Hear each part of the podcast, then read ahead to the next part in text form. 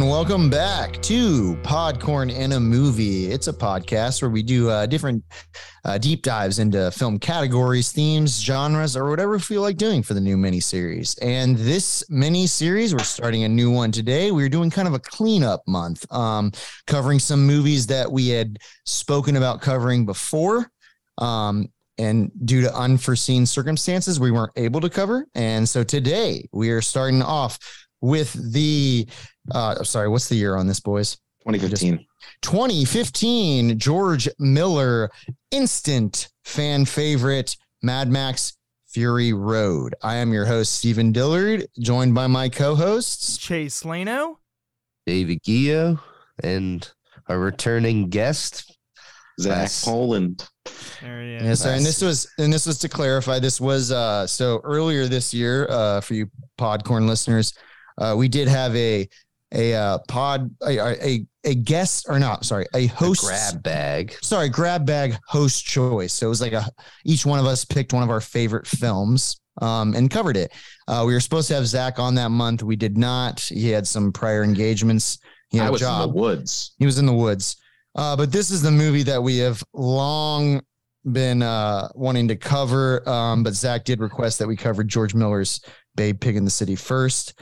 But now we have arrived at Fury Road. This this was as as soon as we started the podcast, Zach was like, I want you guys to cover Fury Road. So it has been It's been Long three time years. coming. Yeah. Yeah, been yeah, this has been a time lot. uh, Well, it's my Oh, favorite God. movie. Yeah, this is time. Zach's Zach's Zach's all timer right here. But yeah, I'm glad we're covering this. I am Um, too. I, we- I know we. The reason why it took so long is we we we had a hard time kind of finding a a, a theme that it would fit in that isn't just you know. Well, yeah, and then we missed our opportunity just because Zach had a you know, and we're proud of him. Zach had a job uh, over the summer, so we weren't able to um, record much with him. He was without internet connection, living like a nomad. Um, but yeah, do we do we want to? I want to go into first experiences with this movie with Yeah, you guys, go and, ahead. and Zach. I, I think Zach should end us or start us off. Do you- What do you boys think? end Uh, end. and- Usually, and- usually and- the person that has is the most fond ends. I want to start with Steven then because you're the Oh, most recent yeah. person to see this movie.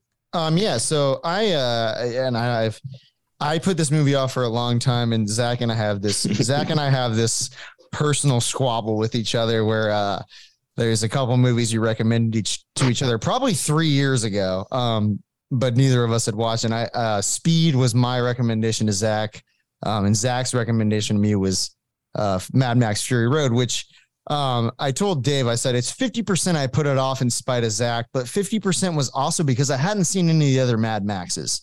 And I was like, I don't want to watch this movie without knowing the legacy of Mad Max. And so in the last couple weeks, I went on a Mad Max tear. I bought the four DVD pack from Walmart for like 10 bucks, dude. It was a steal.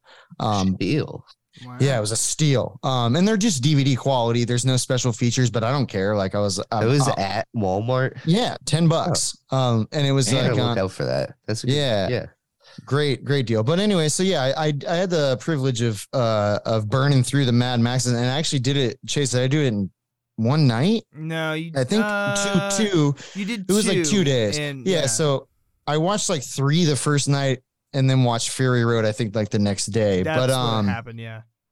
Uh, loved them. Loved all of them. Uh, some more than others. Uh, I, I can tell you my rankings right now. I won't tell you how, how I rated them star wise, but it's got to go for me. It's got to go Fury Road and then Road Warrior, Thunderdome, Mad Max. Um, but I love the lore. Loved all four movies. Uh, I, I Fury Road though, like I, I I spoke with the boys before the podcast. I, it's one of those rare movies that was like it's a sequel that's made years after after the legacy of Mad Max has already been established. Like I don't think anybody was expecting a sequel. Maybe Zach can fill us in on whether there was intentions of a sequel to to begin with, but uh, or a fourth one. But yeah, I just thought it was incredible. Uh, I'm a big fan of practical effects, so just like everything in this movie looks believable. Um, I love how much the set design, the world that we live in, and they just took Mad Max and amped it up to 11. And I just, yeah, incredible film. I was very impressed. All Chase. right. Yeah, yeah. Uh, so mine, I don't know. I think it was 2015. I didn't see it in theaters, but and this is this is I, I'm fine with saying it. I pirated this movie, boys. I uh I, I fully fully fine with saying? Ooh, God I, shit. I'm, I'm Chase, sorry. the FBI is coming right now. They're they're knocking down my door right as we speak. No, I yeah, I remember I I it I went to like five different sites to even look at it, and I was telling Zach before I was very proud of this viewing because for some reason this is like my fourth time watching this movie. I always either get tired or fall asleep at one specific scene. And it's right when they get out of the mud and they're in like the grassland area and they see the crow people. I always have to either pause there or I always fall asleep towards there. And I don't know what it was. Kind of a sleepy scene, yeah, but it, Yeah, I guess a I bit don't know. mystical scene, not in I a think- boring sense. But no, you no, no, you no. know, This movie is not boring at all. If Yeah, anything, it's, it's just you get exhausted. Yeah, I was gonna say, it's- movie. And that's the first lull, and it's an hour and a half into the movie. So it, that's the movie is very exhausting. I, I would say like- I would yeah. argue that's the slowest point in the movie, Chase. So I don't blame you. But that No, yeah, yeah. that in a very in a very rapid paced movie, well, very high be- octane. because you did mention, I also have seen only Road Warrior and Thunderdome, and I watched those years after I watched Fury Road. So like, I don't know. It's I I, I You watched them with me though. You rewatched them, so you. no, you- I, I definitely rewatched them. The only one I haven't seen is Mad Max, the original one. Which I would. I. I mean, and Dave. Uh, I I don't know how recent Zach's watched it, but I did have a conversation with Dave, and and Mad Max the original feels so foreign from the other three installations. Like it just. yeah. Yeah, It's like It's like Mad Max training wheels, kind of. Yeah, and it's like it's not that it's a bad movie because I still enjoy that one, but it is so far from like what Mad Max becomes. It's yeah. an origin story for it's sure. It's almost like George Miller was slowly building up to Fury Road by slicing away everything he didn't like about the previous movies. Is how yeah, I, I feel. could definitely tell that. Yeah, because I would argue the original is the worst one. And that's not to. Yeah. that's not an No, that's, still insult. that's, a, that's a It's- fair. It's not an insult. Yeah. Yeah, but it is. Uh, I- I, no, would I- argue the original is I- the worst one. I, I think you'd be hard pressed to find people that would disagree with that. To be honest, Well, the first Yeah. one wasn't even supposed to be an apocalypse movie. Miller didn't have enough money to make the movie. It was supposed to be a movie about ambulances, if I remember correctly, like kind of like Nightcrawler. Huh. Right, and he didn't have the money to make that, and they had all these cars. Because George Miller's actually a doctor, and then he just started making movies, and now he's a psychopath. But there was something along the lines of he was supposed to make this like ambulance chasing movie. They didn't have the money, but there was like abandoned places they could film at. It's like let's just make it an apocalypse movie about cars, and it'll be pretty fun. And there's a cop, and it just kind of spiraled into this. But Um, um, Dave, yeah, you want to get into your first first yeah. viewing, Dave? Um, so I saw this in theaters when it came out, and I enjoyed it, but I was uh, like for the next several months uh, kind of annoyed by its like amazing reputation. I was like, it wasn't that good, and honestly, like I don't know, I found it kind of exhausting. I found it like almost plotless, but it's almost weird that everything I disliked about the movie is everything I like about the movie now. Mm, Like mm. It's it's nonstop. It cares little about like setting things up. It's just like let's go. Like uh and it I don't know. It's visually amazing and it, it took me a while to revisit it. It was all Zach. It was The- so I saw it. yeah, it really. um, Yeah. Zach's a very, very Yeah. high advocate for this movie. I saw it in in 2015 and then didn't watch it again until some at some point in Full Sail. I think I watched it twice because I watched it when I was doing my personal George Miller run. Um and then I watched it again. It was like Have you completed guess- his filmography? yeah, yeah. yeah. Okay. Um What's your favorite? uh, Mad Max for sure. Yeah, Fury Road. Yeah. Yeah. Um I think Mad Max and Mad Max or uh Road Warrior are my top 2 of his. Road Warrior is really. I don't know where I, I really s- enjoy slipped Road in Warrior. three thousand years of longing, but uh, What about I don't Babe Pig in the City? I, I think that's, I think I that must be above three thousand years of longing because I the, it might be like the top. Top five is Babe for for George Miller. I don't know. I could look at his list, but um, but no, it was one of those movies that I, in a similar sense to Steve, uh, was almost like stubborn about with Zach. I was like, yeah, whatever. Yeah. And its popularity has been there from the start, but it really is like a worshipped movie now. Um, and Absolutely. I totally get it. And even that stuff, I was just like, whatever. Who cares about Bad Max? And it's seriously an undeniable classic. Like, Absolutely. uh, it, just watching it this time was, uh, you know, up there with all of my viewings. And it's just like, I was like clocking certain things too. Like, there's from the movie starting, which is just like very brief, him being like, is you know, like voiceover or whatever, and then like getting captured to like them leaving and everything, like to uh go to the uh where are they trying to go with the first Green place? place. To the oh, to the Very- gas town. gas town. Um to to like when she takes over and and he like gets freed eh, or basically when the car that he is in with uh Nicholas Hoult's character who is that Nux. Yeah crashes Nux. Love and, Nux. and then like you have like that red flare and then it fades to black that's just 30 minutes of almost nonstop action and Yeah. then it picks up and it's still action like you know it really i don't know the movie is is it such grabs you and doesn't ride. let go. It really doesn't. Yeah. but uh zach zacharias Yeah. So I mean, I like I wasn't the biggest Mad Max fan growing up. I'd seen all of them on TV, or at least Road Warrior and Thunderdome. And like when Fury Road came out, I was just kind of like, oh, this looks like fun. And we uh so me and my buddy went, we brought his younger brothers who were like 16 and couldn't get into the movie. But it just happened that like my friend who was 21 was walking into the movie theater when we got there. So she bought them tickets. So it was it was nice that we were able to bring them in to see it.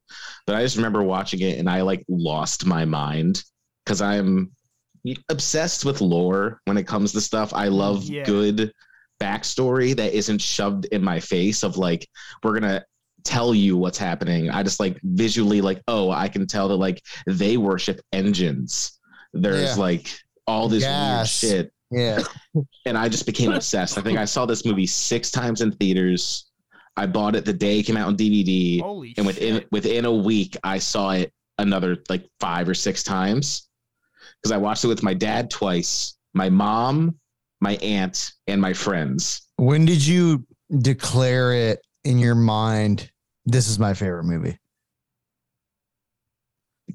Probably when it came out on DVD, and I like was like, because I was like, I really liked this movie, but like now that I have it at home, I can just watch it again, and I'll probably just like it. And as I kept watching it, as each time I watched it, there was more things I enjoyed about it, mm-hmm. more things I noticed, more lines I appreciated. I was like, no, I think this is perfect. I think this is the best movie I've ever seen, and I Do not still grow hold it. sorry, dude. I love one of my favorite. Uh, sorry, I can't help myself, Zach. One of my favorite lines: "Do not grow addicted to water." no, dude, my, my favorite line is when Rictus says Rictus Oh, while he's my ripping an engine out of a car. He's just, he's just shouting his Uh, own name. uh, I thought he was hysterical. saying witness. I that. also he's saying thought he said I thought he was too. No, to he goes Rictus. And he- Uh, Um, And uh, Zach, from knowing you, um, it's funny to me because um, I know I know how much you love lore, but uh, for me, like your your biggest uh, or obsession obsession with lore seemed to be like mystical or magical, and it's so it's odd that uh, this is your favorite type of lore because I've seen I know you love like Battlestar Galactica and you love uh, you know Warhammer, um, and so for like something that's like steampunk you know, that's that's that's cool. I It's interesting. I think Zach like said it perfectly in the sense that like this movie doesn't necessarily hold your hand to tell you its lore. It just has so much implied lore, which is what's Right. cool about it. Like they Yes. don't stop to tell you like It's like real- they briefly tell you some things about Some things. like Immortan Joe and how things work, but it's just so like you- it, you're just thrown into this I- world. it's- and it's it's it's relying war upon boys and it- all yeah. of that shit. it's relying upon and I like it when I like when movies do this, especially if you're gonna make a sequel that's like 30 years later. Um, is you're you're trusting your audience to know what they're getting into. I'm Yeah. going to see a Mad Max movie. Yeah. I'm I'm expecting George Miller is saying I expect you guys to know a little bit about Mad Max if you're going to see Mad Max Fury Road, and it's uh But it, I- I, mean, this doesn't even use any. Yeah, outside outside, of, the first five seconds, there's really Right. Yeah, you're- car, there's nothing. Yeah, you're there's right. And- imagery. I and I think it's that's that just like he's he's George Miller is relying upon the initial hook of that we know this character, and Yeah. then you know like he takes it he takes us on a wild in ride, the but- world. This is like Yeah, post-apocalyptic.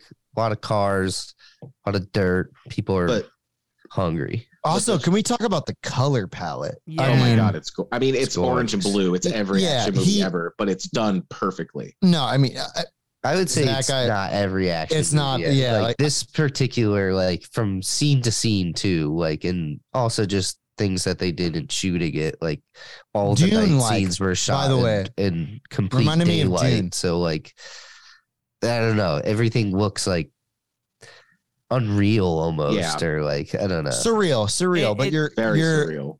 you're you're dropped into this world and i think that like the rules are established pretty early on in this movie because like right after like you said dave like right after his little dialogue bit where it's like i was a road warrior i was a cop i was uh i i lived another life whatever he whatever he says like, I was once Mel I'm- Gibson. I was, uh, trouble pass. back when I was hanging out with Tina Turner. Um, um, but he does drop a little bit. But I think like right away we're given that like remember when the, is it the War Boys that come around the the corner of that of the of the valley and then we have that big crash Yeah, uh, that rollover scene. So like I feel like the rules are established pretty quickly. Like right after that little bit of dialogue, you're like, oh, we're li- we're living in like a hyper realistic fu- future, like uh hyper dystopian, violent.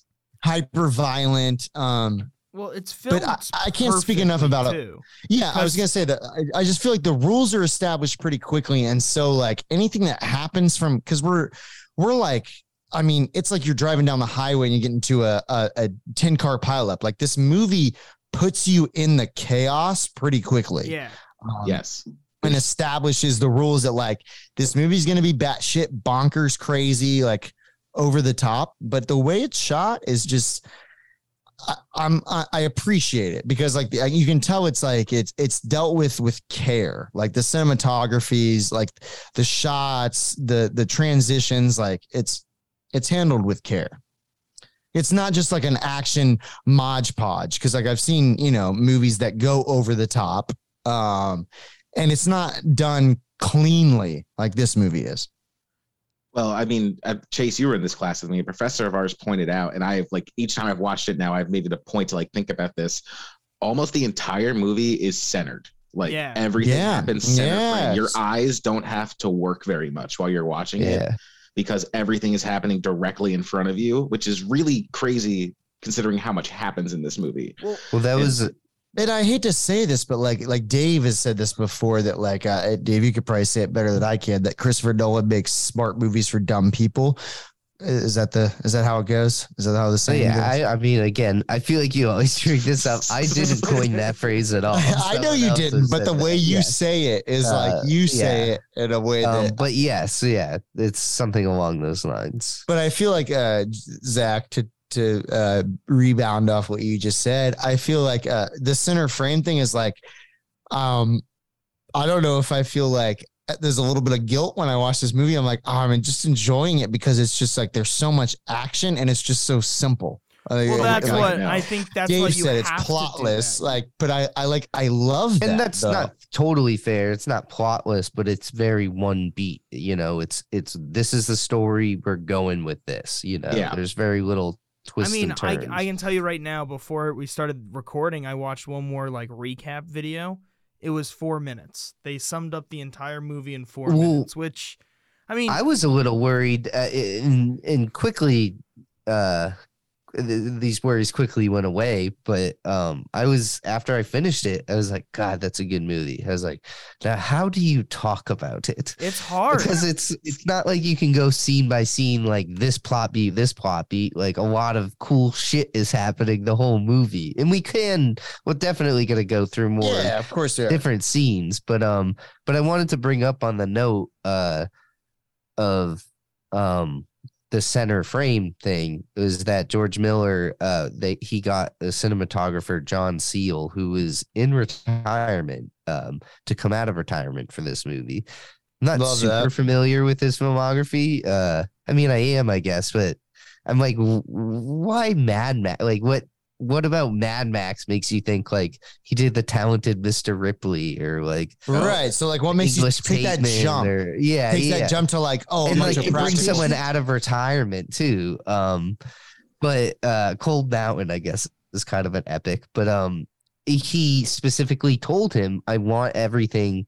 He knew in his head because he had come up with the storyboards for this movie, like way like in the early Oh yeah, he, Yeah. yeah. He said Yeah. he he's knew in his head years. the exact cuts that he wanted to make and how many cuts there would be which this movie has like a ridiculous like i don't know if it's a record or like it's like a I think like 25 cuts per minute or something like that um which seems crazy like that's definitely on average because there's definitely beautiful long shots in this not There long, is, there long is. shots But some of them But- like every second. since he knew how much he was going to be cutting, he wanted every like action beat to be center frame so that you would never totally be lost, which I think Mm-mm. he does successfully. Like, uh, I don't know, this movie's this does this movie does feel like we're traveling along a, a, a, long narrow road that is easy to keep up with yeah, Um, yes, and it's it's a continue uh, it's fury road or whatever but yeah.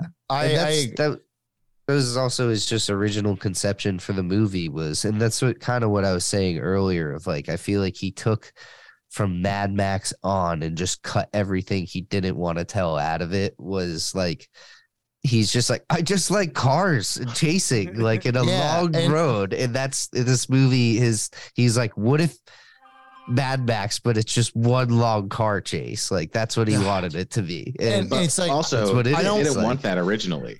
Like the original idea for Fury Road when he wanted to make it in the '90s was like, I think Nux would have like there would have been like a actual kiss scene, and they would have focused on like that relationship building, like and like Gene Furiosa Simmons and and Max everything? would have been a thing. Oh yeah, I did not. I didn't read that because Yeah, I no. because I, read he came up with this in the late '80s, and the conception was one long car chase. and I, and I also just loved it um because James Gunn said this about Guardians 3 that he's had Guardians 3 written for 6 years and I just love when um you see a director's shelved project come back to life and that's what Yeah. this is is like Yeah. this is a shelved project that came back to life and I think um, it's amazing that it did too.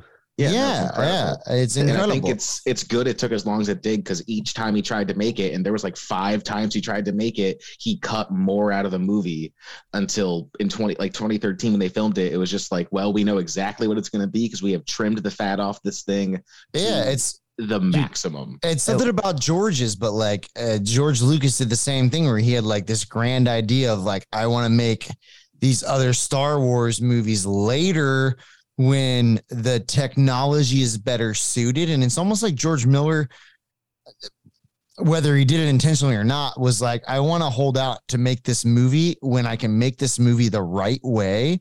And it's like 2015 was just I'm glad it took that long Yeah, because was it- this movie accident. looks yeah, this movie looks amazing. I it's crazy. This movie was completed like principal photography, like the before reshoots. It wrapped in 2012, which is just nuts to think about. And then they did basically the beginning sequences and the end sequences, um, in reshoots. But that was still 2013. But his wife that edited this film apparently it took three months to watch all of the footage from it so like Jesus Christ. Doesn't surprise me.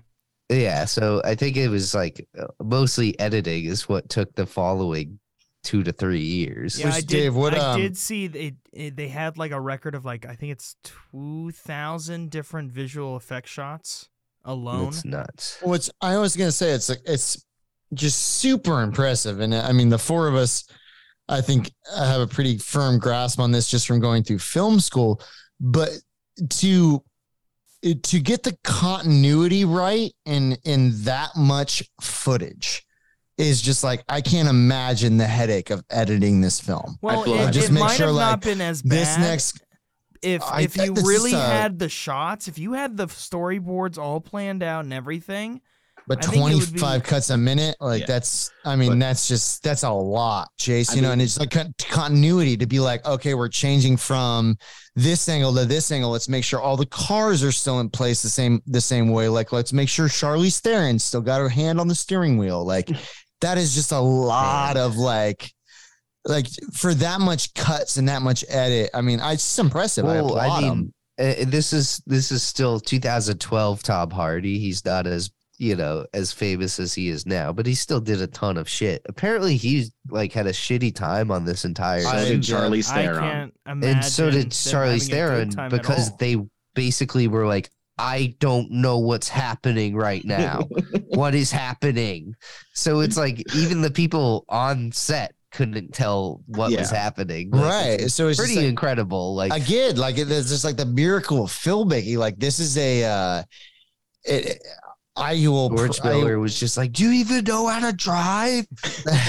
I know a lot of it was like he'd just be like, "Okay, you got to run at the camera," and they're like, "Why?" And he's like, well, "I Well, know what's this-. Ha- I know what's happening." reminds me of this story that I, I just recently heard because I watched uh, Brendan Fraser's GQ interview, and it even has the whale. So it's a very recent interview, but he talks about the mummy and Sommers just being like, uh, and Dave's brought this up in podcast past, but like Sommers being just like, just be overreactive, just scream and act like really crazy. And Brendan Fraser being like, I have no idea what's around me. Like, how do I react to this? And it ended up being a masterpiece. But like, I imagine it was the same struggle that Tom Hardy and Charlize Theron are going through of just like, um, okay, you want me to react to this, but like, I have no idea the the scope of what I'm actually reacting to, which um and it's it was incredible how it turned out. Like George Miller is Yeah. a freaking mad mad genius. After it premiered, Tom Hardy like just was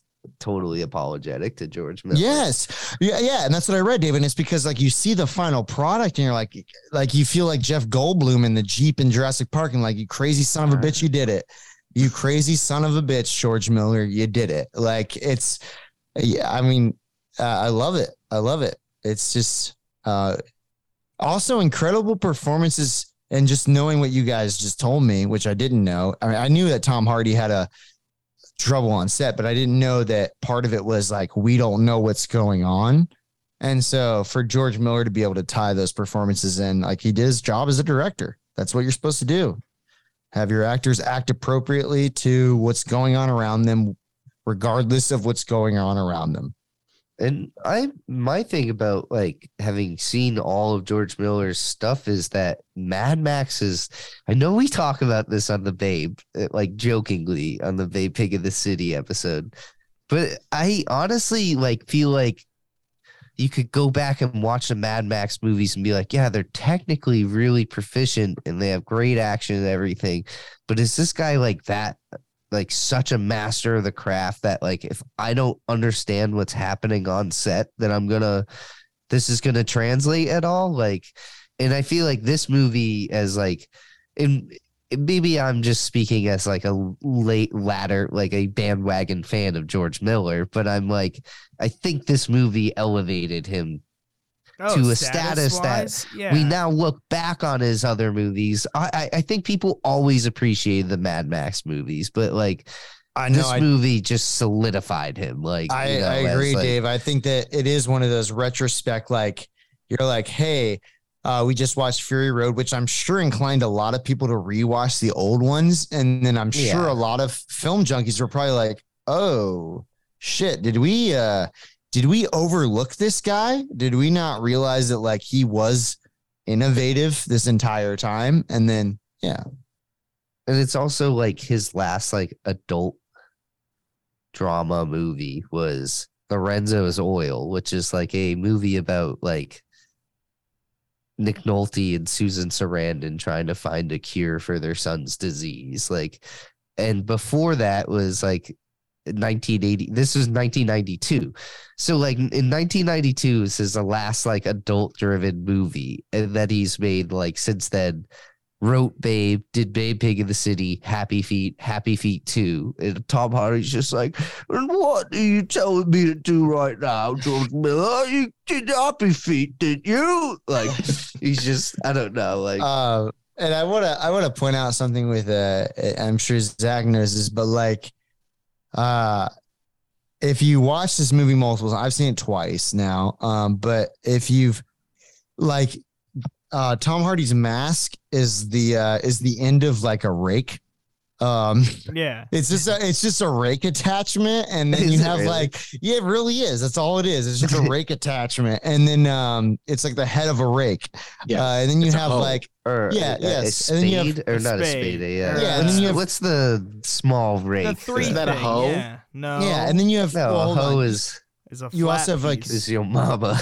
So, you have also have Furiosa's like pedal is one of those uh, instruments you use to measure somebody's foot at a Yeah. shoe shop, and it's just like I don't know why I'm so obsessed with like oh this is a futuristic movie, but they're using like uh real random shit. yeah like just that- like random random old relics. Well, Uh, everything's fucked up. Even like when every- we get to like the dirt bikers, like they have like 1930s greaser guns, the ones that you could Yeah, make for like five dollars that are just like I put pipes together and it makes a bullet come out. Well, did you did you notice, uh, uh, Zach, that the V8. that the that the yes that the uh, That the War Boys together.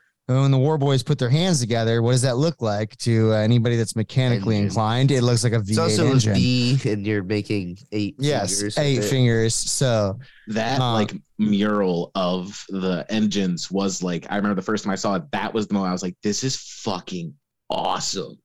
Just because I saw them do the V8 motion and they're praying to like 70 welded together engine blocks. Well, which was Zach? Can you tell me what is what does vegetable juice have to do with any of this? I don't. I- it's V8, I don't know. it's it. really, Um, really important in the future. It's you'll you'll see. Um, splash. I like uh at the beginning, what's the um what's the studio that produces this movie? Because their logo looks iron and like a V8. Uh like a like a V8 engine. Oh, and I well, forget that One of the studios would be uh, Miller Kennedy, I think. I'm trying to think of is that it's the one that George- looks George like- Miller's company, which One would of the- make sense if it's a like an engine, I guess. Mhm. yeah, the logo looks like an engine, but I just I like the um the, the touches of the opening credits because it looks so like 80s, 90s title intro with the the Mad Max and the iron and like Fury Road and fire or whatever. It just is uh Well, that doesn't even show up until after the initial chase sequence. Yeah. yes, yes. But and they uh, put I the just weird thing on his face, the like latex stretch Yeah. out. Oh Like, yeah, the like Yeah. the like forms to his face. I Uh, Yeah. love this all the weird shit like that. yeah. this I mean, movie. also like I think another part of the movie, like not just part of the movie, but just like something that is introduced super early that tells you a lot about the world is like as soon as he's captured, we see him getting tattooed with like his Oh yes, his stats. Yeah, his literally like biological stats. and, like and to uh, me, like when I watch it, I'm like, oh, this tells me that this society are slavers. Like they capture people, decipher what they what they can do for them, and then use them for that. And because was like- Max had non-radiated type O blood, they're like, oh, this guy's a fucking blood, bag. Yes, yeah, and then they even had that like uh if you notice the weird line, one of them was like uh genitalia intact Mhm. or something, and it's like Jesus Christ, is there is there some is there something about this new this this apocalyptic world where like people's genitalia isn't like completely intact and I that mean, his yeah, just there's a lot of being Every, freaks in every Yeah, there's just, like, so wouldn't surprise irradiated. yeah, and I just that was one stat that was tattooed on him that was like, oh my god, like this is a thing. But uh, yeah, Zach, like Zach, I watched this video, uh, Zach, that was saying that that so much of this movie is told, that so much of the story is told without dialogue. You have, you have your uh, your villain and what's his name? I'm sorry, Morton. Joe. And Morton Joe walks into that uh that like temple, and you have no babies who will be born warlords. Mhm. and it's like there is no in in those uh in those moments there's also other moments like we had just um spoken about where, where it's like the the silence is almost deafening but what is being showed on screen is telling the story without there having to be verbal or like uh narration which i i hate spoon-fed narration anyway Exactly. so I like that this movie is just again just trusting its audience. Like uh, we're gonna speak to you through visual storytelling, um, and there's there's a lot of that. Like there's there's not a, a whole lot of dialogue, uh, not in the movie, but in certain parts. Like you're just told the story through visuals. even directly before that scene, it's shown that like um when a Immortan Joe walks away, the like his tiny son who's in the chair tells Rictus to go check on him, and you see that Rictus has the oxygen tube. And at that Mm, moment, you're told mm. like, "Oh, they're brothers," and Joe does not have a suitable heir because Rictus is stupid, Mm, and Yeah. the other one can't be a warlord by. Joe's standards. So like And in Immort- that moment, you know that like, oh, I guess like he's still looking for a child, and he passes all the milkers, which is always weirded me out. All the ladies attached to the the titty pumps, The mother's Yeah. milk. and and this is just chugging away at some mama's milk he's just like, or mm, mother's milk. Well, mm. Uh, also, I I didn't realize this till I watched the video, but that uh, Morton Joe actually borrows his look from the the war. Is it are they called the War Children from um Thunderdome? There are white painted uh people in Thunderdome who are called like I think they're called. I don't want to. I, I, we can look this up in a minute, but I think like the War Children or something or Children of the War. But uh, and Morton Joe kind of borrows that. You know how they're they're sprinkling powder on his wounds on his Yeah. like, Yeah. Yeah. because he has those wounds, and then they put that armor on him to cover those wounds, and then his mask is like a uh, what is that like horse teeth? Yeah, but it's like disgusting. it's exaggerated. Like, yeah, like you, he needs some kind of ventilation, but he doesn't need it to look he like wants that. to look intimidating. but it's intimidating. Yeah. But uh, I, I do like that there, um, there's, there is if you've and I watched them in succession. This is why I know, but there is a lot of nods to the first three movies, and one of them is that they, uh, that Immortan Joe does look very similar. At least he borrowed his look from a previous tribe of the Mad Max trilogy. Um, but also you have those those scopes that uh, they're looking through. Uh, m- same scopes that Mad Max is looking through in uh, Mad Max um, Beyond Thunderdome. Uh, I also appreciate that Tom Hardy has the knee brace on uh, when he's uh, when he's trying to escape through when they're in the Greenland. Is Yeah. that, and that that's you can from see the that first. knee first- brace. Is that from the well, first he movie? Well, he gets gets shot, shot in in the leg Warrior. in the first movie. So then Well, first movie, yeah, He has Road leg brace on. Warrior, he has the leg brace, Yeah. right? right, Yeah. right. And so this I is don't what think he has it in Thunderdome though. I don't think he does either. That's why. Also- But so I so couldn't we, tell you. we were what I thought- talking about this before the episode, but I did want to say that we I, George Miller is basically when this movie was like in the press and everything was like this is a reboot. He said that. And then later he's like, well, it's sort of a continuation. So it's just like, you know, I don't know what right. This is what It's I want to talk you. about. No, yeah, and it's yeah, like I, I- like I to think it's a reboot. I don't. I, I you know, I, I think okay, the, okay. It's that's the Mel. Gibsons are standalone in my head. Uh, All right, so so Dave, this is this is the only issue, and you know, like spoiler warnings. I I I, I said to this to Zach, this is this is probably the coolest movie I've ever seen in my li- my life. Like I don't I don't know if there's like a cooler like movie. Not saying it's the greatest or anything like that, but like to be like, what movie is so cool, Steven? You would say it was the coolest. Mad Max Fury Road is so freaking cool. It is cool. But um, you were just talking about what? I'm sorry, Dave. I don't know what would be the What? coolest. That's a good. Well, no, well, all right, all right. I know, uh, but now I'm just trying to think of what what. That's a good answer. Mad Max Fury Road. Not Okay, so this is my problem Mad is, Max like, I told Zach this before. This is what I, I sorry, I just remember what I was gonna say. I asked Zach this before the podcast, and I'm glad Dave brought up his perspective. My perspective of this movie is that it is a sequel to Thunderdome. Okay. The problem with that is now he does address, he says in the beginning of the movie, like, you know, I was a cop, I was a road warrior, and he says something else that alludes to Thunderdome. And uh and even in like later on we'll talk about it, but one of the war boys, like the guitar player, is using those straps, which if you remember from Thunderdome, Mel Gibson is also fighting the other guy in the cage using those strange, strange like a Yeah. or like elastic Yeah, but it's- straps. I Yeah, just but it's feel like, like if like you made- so- Like, yeah, Alright, if you so made a if you made a reboot to any movie, I know, you're gonna you're gonna use include the visual. stuff But this is the yeah, this is the this is the thing though that Dave that I have struggled with is that in the beginning of the movie he says I'm a co- I was a cop I was a road warrior and then he says something else that alludes to a Thunderdome. Thunderdome. Or, I was. no, he I was- doesn't say that, I but he meant says Tina something Turner. like I had discovered life through a new perspective, which is like okay, you could be uh, alluding to Thunderdome. My my pers- personal perspective is that this is a story of Mad Max further on, like after because you like look, he has the knee brace. That's a big tell. Like, where is that knee brace from?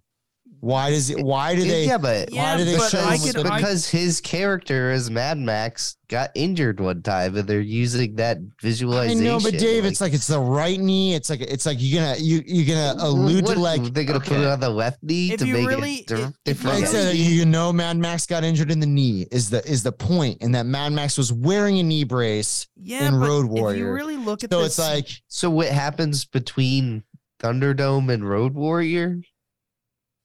I guess I mean that is I- one I mean- thing, but like I, my big thing is why I say what my thing, my theory on this is that this Max is just a kid who knew of Max, maybe met him, thought of him as like this god or like road warrior, this like Right, mythical right. character, a mantle, and he stumbles upon symbol. Max's corpse, takes his shit, and goes crazy.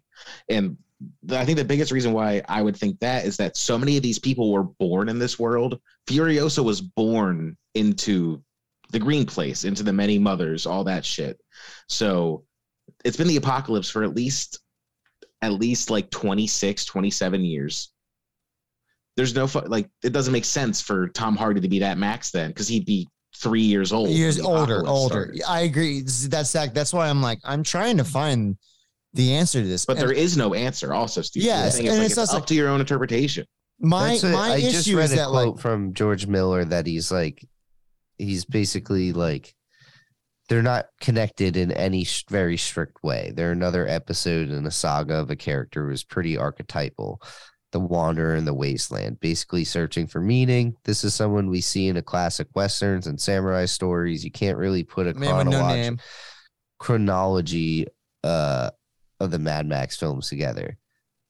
And he said, after I made the first one, I had no intention to make a second. The second was ultimately a make it, an attempt to do things I couldn't in the first one, and so on. They are all standalone films in many, many ways. Mm. And then he was asked, "Is this akin to folklore?" And he replied, "Precisely."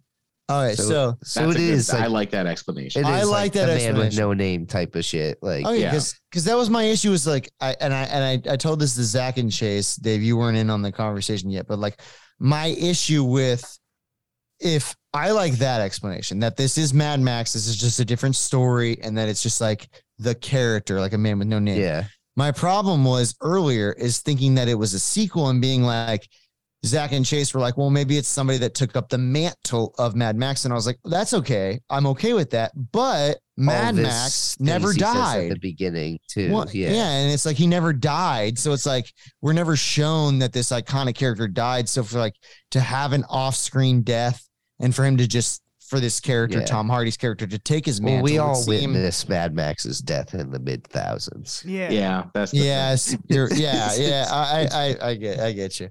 But no, was- I he do. was I, supposed to be Mad Max. It would have been Mel Gibson if he wanted. I to, do- uh, I I'm- hate to say this because all Mel Gibson shit aside, um, uh, I think I would have fucking loved if he made this exact same movie in like 2008.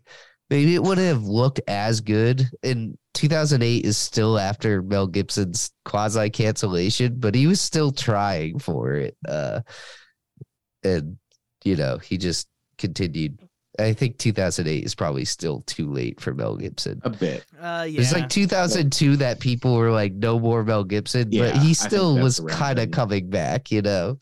Well, I he made mean, also- Apocalypto. Well, I I, I think I, I read it. I was reading something about this because he tried to get it made in the '90s that didn't work out, and then he tried to get it made in like 2001, and they was going to film it in the Middle East because that was a desert he could film in, and then 9/11 happened, Yes. so they were like, Yeah. "Oh, I can't film it," and then he's like, "Well, we'll go to South Africa," and then Mel Gibson got canceled, and he was like, "Well, fuck." I guess Yeah. I'll wait even longer. Well, dude, at one point he was gonna make an animated movie like through like a Japanese animation company, I'm pretty sure, and Yeah. Mel Gibson was gonna voice. And this was like, I think around 2008 that this was gonna be the thing. No, this movie has an insane history. It's another reason why I love it so much. But I feel like we should actually go into the movie at some point. Agreed. Yeah. Agreed. Definitely. agree. Well, let's just jump in right now. Why not? Right. Okay. Chase, you start us. Okay. Okay. So we, we start with our, our, our hero on a, a little cliffside next to his car, trying to figure out his life. We know we, we see a little bit of his flashbacks, and he talks about how how he used to be a cop. Like we we've said the dialogue multiple times already in this episode. My name is Max. Yes. My But- world is fire. but we also we also kind of see a sense of like this is a Max that is kind of crazy. Like I He's know he's crazy throughout Yeah, most of them, He's but feral. in this one he is feral. He is like a crazy animal, and we, we yeah, see he's, he's required to have that muzzle. Like he like even says it on his uh tattoo, like muzzled or whatever. like needs to be muzzled. yeah. So then we get him going into the city. We get we get them pretty much tattooing him, him trying to run away, which I think that scene in particular is incredible when he tries to jump onto the crane. Oh, onto Yes. the chain. Yeah. Did you guys notice what he what he jumped out of too? Ambulance doors. Those Yes. doors were like ambulance doors. So like it's I'm it's- sorry, that's an Easter egg I picked up. There you go, Steven. C- call back to before Mad Max. That's what that was. Um, so then we get we get like you know him becoming a blood bag, which what I do like about this movie, and I'm I'm not trying to sidetrack, but uh, I do like that it kind of isn't Max's story. It's- Yeah, it's Oh, yeah. And I think that's a great bait and switch they do, I think, because the first like five minutes is all Max, and then you're just shown Furiosa, and that's pretty much who you stick with The For entire rest. 85% of the Yeah. rest of the movie. The only time Yeah. I think we're not with Furiosa is the like five minutes of prep. Well, I mean, Max where- only talks. I think I, I think There's it's like 45 60 lines or I something. think it's like 64, It's really 65 low. lines. Yeah, yeah. in the entire two-hour run of that movie. And Mhm. like I said, that first half hour until the crash, he is just Probably a chained majority up of 'em. and just has the mask on. And Every then he has the plan- mask on until, you know, like so it is like it's like keeping you away from Max as a fully realized like character, leveling I feel up. like it's until like yeah, it's like yeah, every he time does there's feel like a video game character Yeah, who's he- like instead of leveling up, he's just getting out of shit. Like I guess Which is like he has up, horrible but- plans to get out of. yeah, Like his plan is just like I'm gonna brute I- force well, my I- way out of I do think the most badass thing we see him do, we don't see him do. Like- Oh yeah, the bullet, the bullet farmer. yeah, We'll get the bullet farmer scene. because he's not exactly the smoothest criminal, but I guess when it comes to him just walking off into the distance and murdering people, he's pretty good. Like, I don't know. I think his most badass line is just when he goes, "That's my car," and he Yeah. like growls it at the fucking guy. well, that's like what he's worried about is his possessions. He's like, my jacket, Like- and his boot. yeah, It's like if Han Solo lost his blaster in Chewbacca. He'd be like, I need my blaster Yeah, and the- Chewbacca. No, I would but- love to see a Star Wars Mad Max where Han Solo is just getting his stuff back, His striped jeans, his vest, his uh his name. his dice. his his son. Does he have a son? Oh Yeah, yeah, oh Kylo yeah. Ren. Uh, God. Kylo Ren. Come on. Those movies are black holes. yeah, no, brain. yeah, they, they're already not. They're not canonized. They're only time. canon to me when I'm at Disney World, and I'm like, "Ooh, It Kylo is Ren. weird when you say his son. I was like, who? Uh, yeah, the, yeah, I did put it together.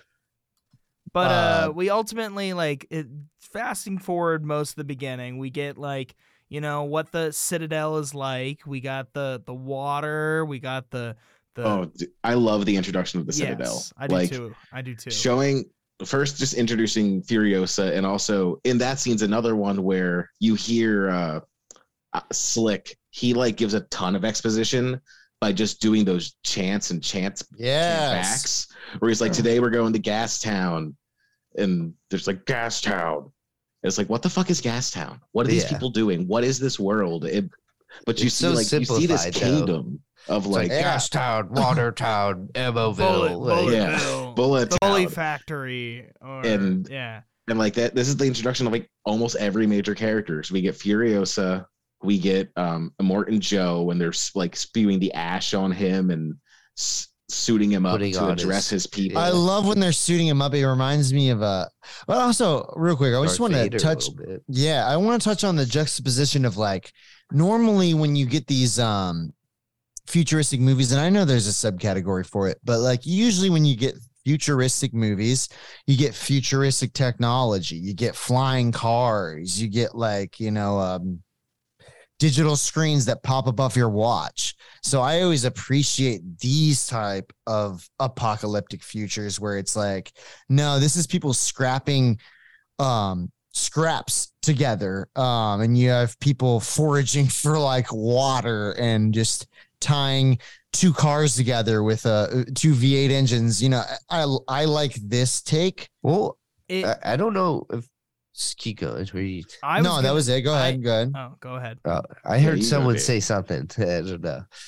Uh, I was just gonna say, like, I don't, I don't know if I'm discounting literature or whatever that might have come before this, but I really do think Mad Max, not this movie, uh, Mad Max, or more of the Road Warrior. I'm gonna say, uh, set like a standard for post-apocalyptic storytelling, where Yeah, it is yeah. kind of what you're saying. It's the, it's Opposite not of- the futuristic shit. It's like the it- like Salvaging of salvaging of, old what's shit. left. Yeah, it's, a lot more like the road. I think the road is kind of what inspires a lot of this sort of thing. Of that, like, When did Oh, the every- road come out? I, but the road was a book, yeah, but that's what I'm saying. and I, I'm pretty sure it's pretty old. But like, like that is like Yeah. so dreary and shitty. Well, But I mean, even in this though, you do see like they have No, like it's a not modern. 2006 novel. Oh, never mind. I'm stupid. But uh, they like I just they knew do he's have, a like, modern writer. slightly modern technology. Like we see like the aquaculture of like you're the right automatic yeah you're right sprinklers. But, But, the like- only people who have that is Joe,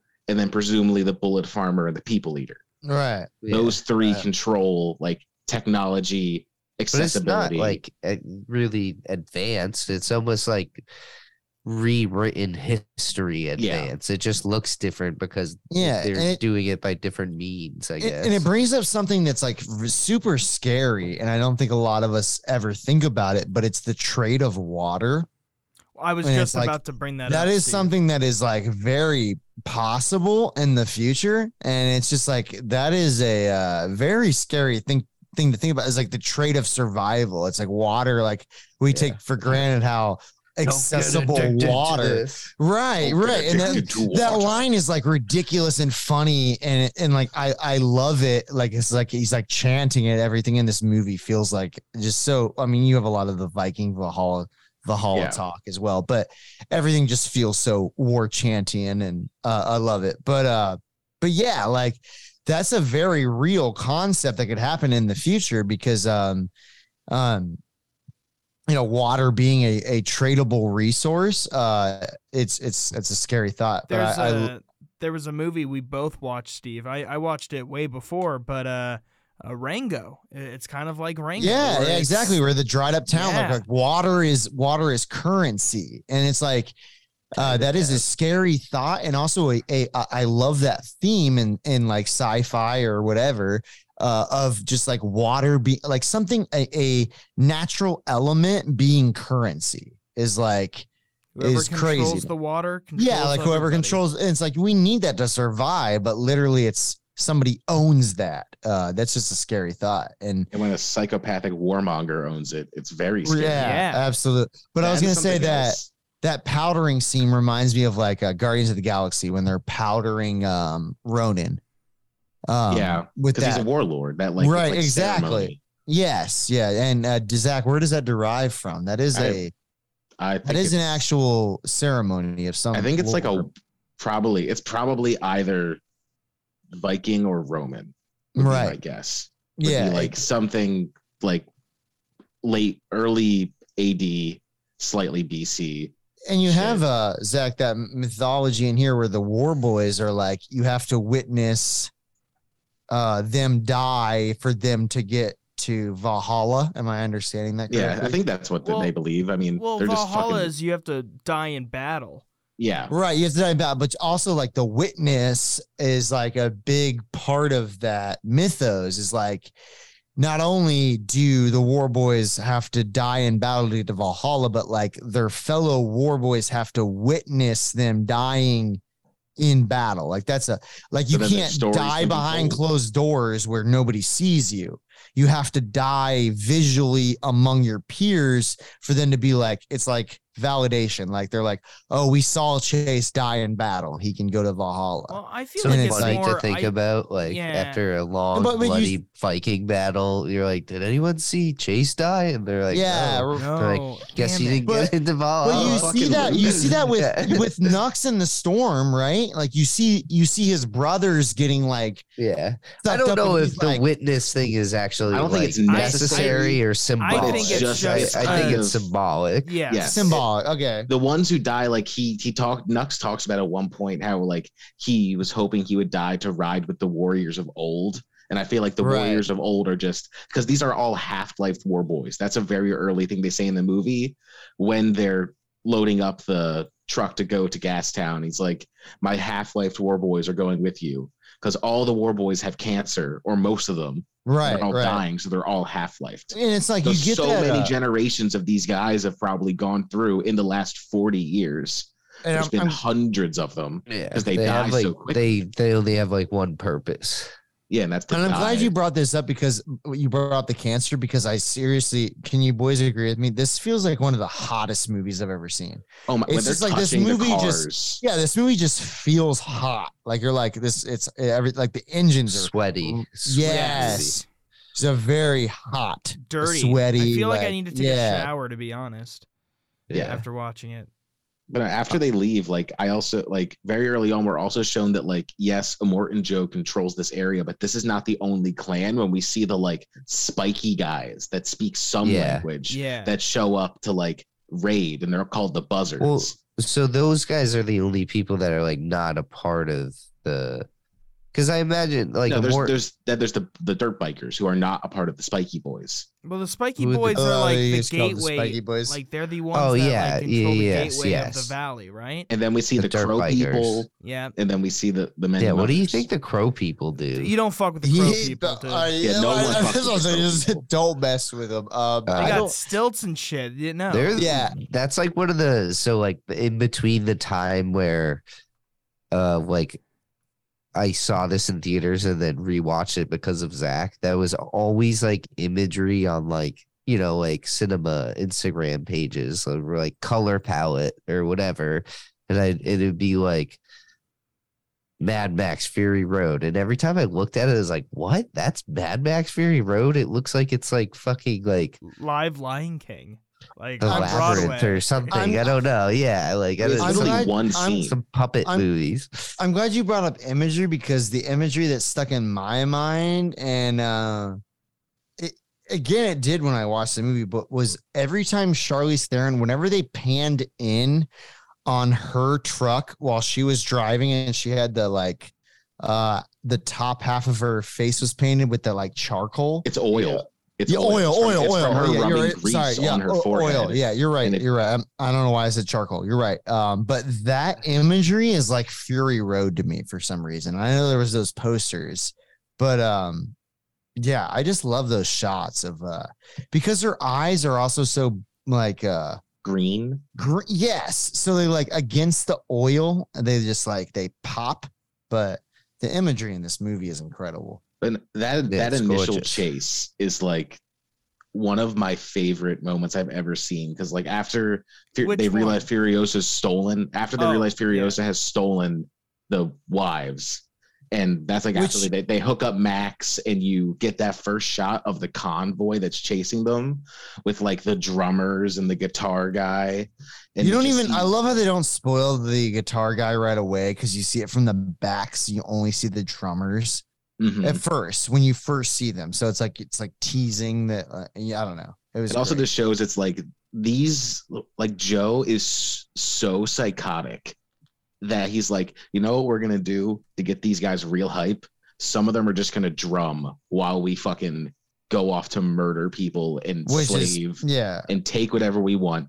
Cause he just built this world of like pure chaos. Well, can we talk about those wives? Um, because when Tom Hardy's character Max first sees them, he uh he thinks it's like a mirage.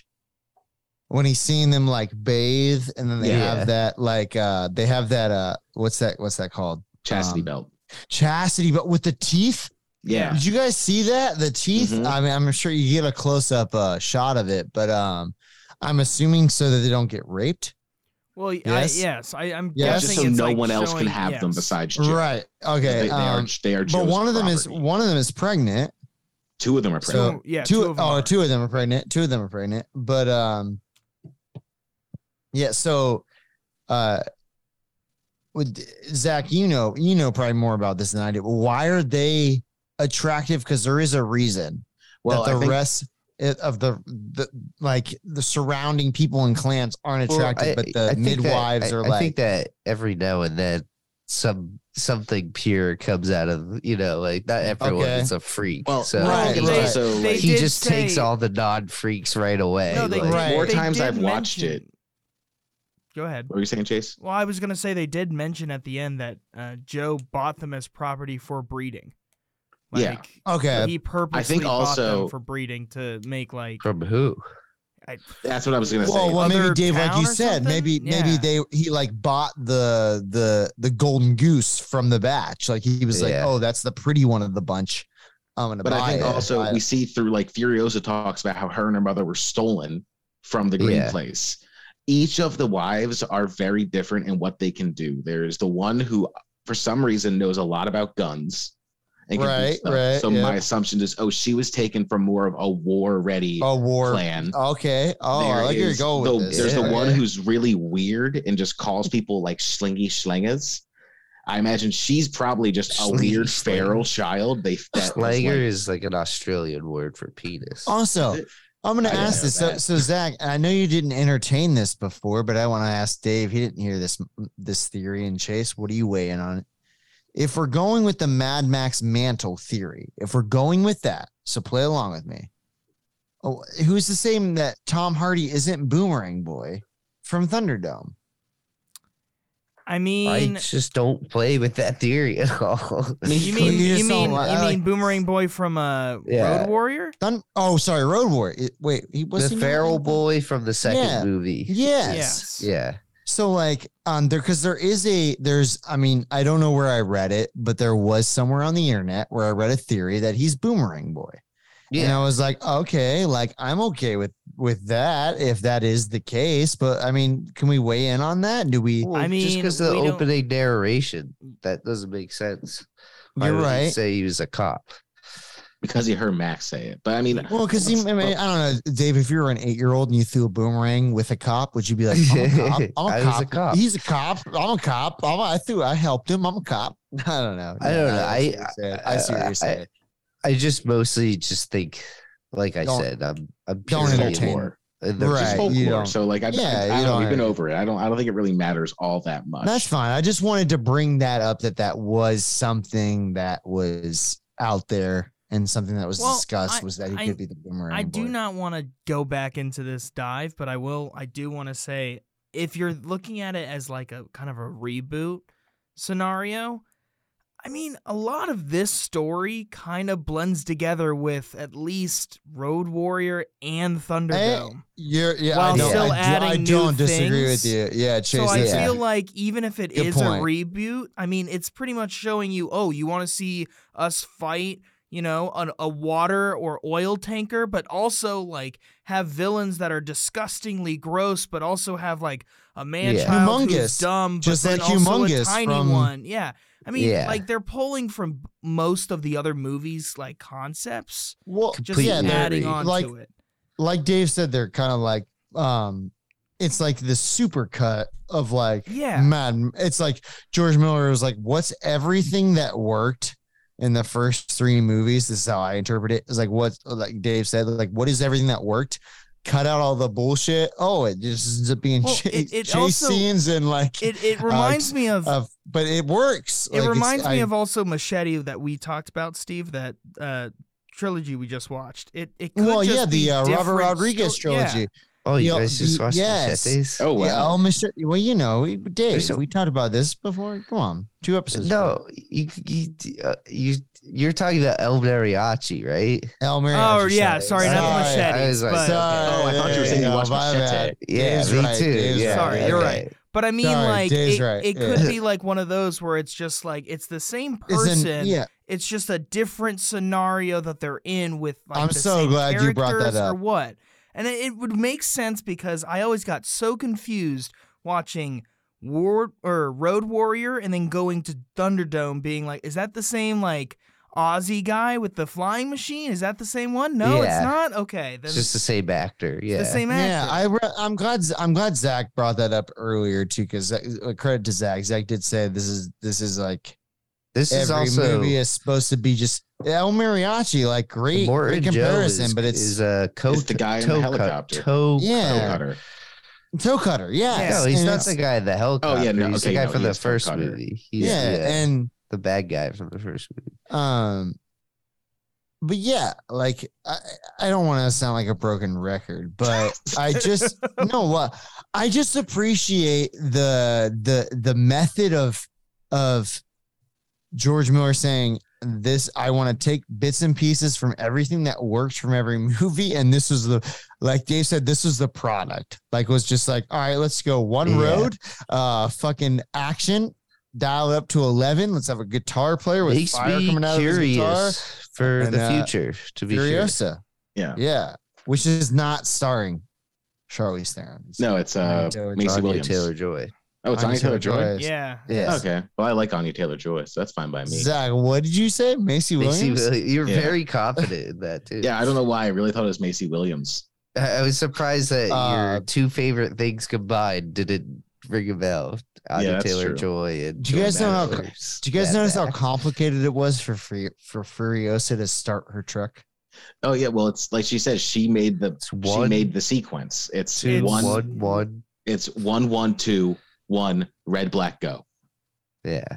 Yes. And I And- love that in this work because remember how in uh was it Mad Max Fury? Was it Mad Max Road Warrior or Thunderdome where those guys try to jack his truck and he's like, "Good luck, it's booby trapped," and they're like, Yeah. "Oh That's yeah, Road okay." Warrior.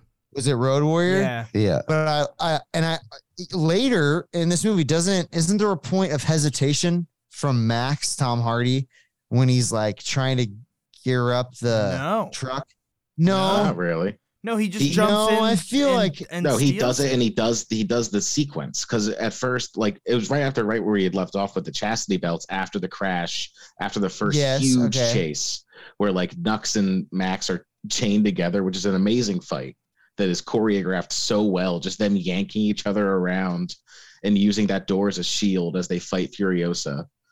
Um, fucking Max tries to steal it. And it he goes like does, like, 100 yeah, feet and then it yeah. And then putters it- out. it and she's like, yeah. that- that's Oh, like, okay, and also yeah. that's like one of two jokes in the movie is Furiosa being like, "What do you want? Like what? Like what can we do for you? Like they're not going to treat you any better." And he responds to none of it, and then she's like, "Do you want that thing off your face?" And then that's when he. Yeah. And then he's like, "Okay, I'll help you because you can Yeah. get this fucking mask off."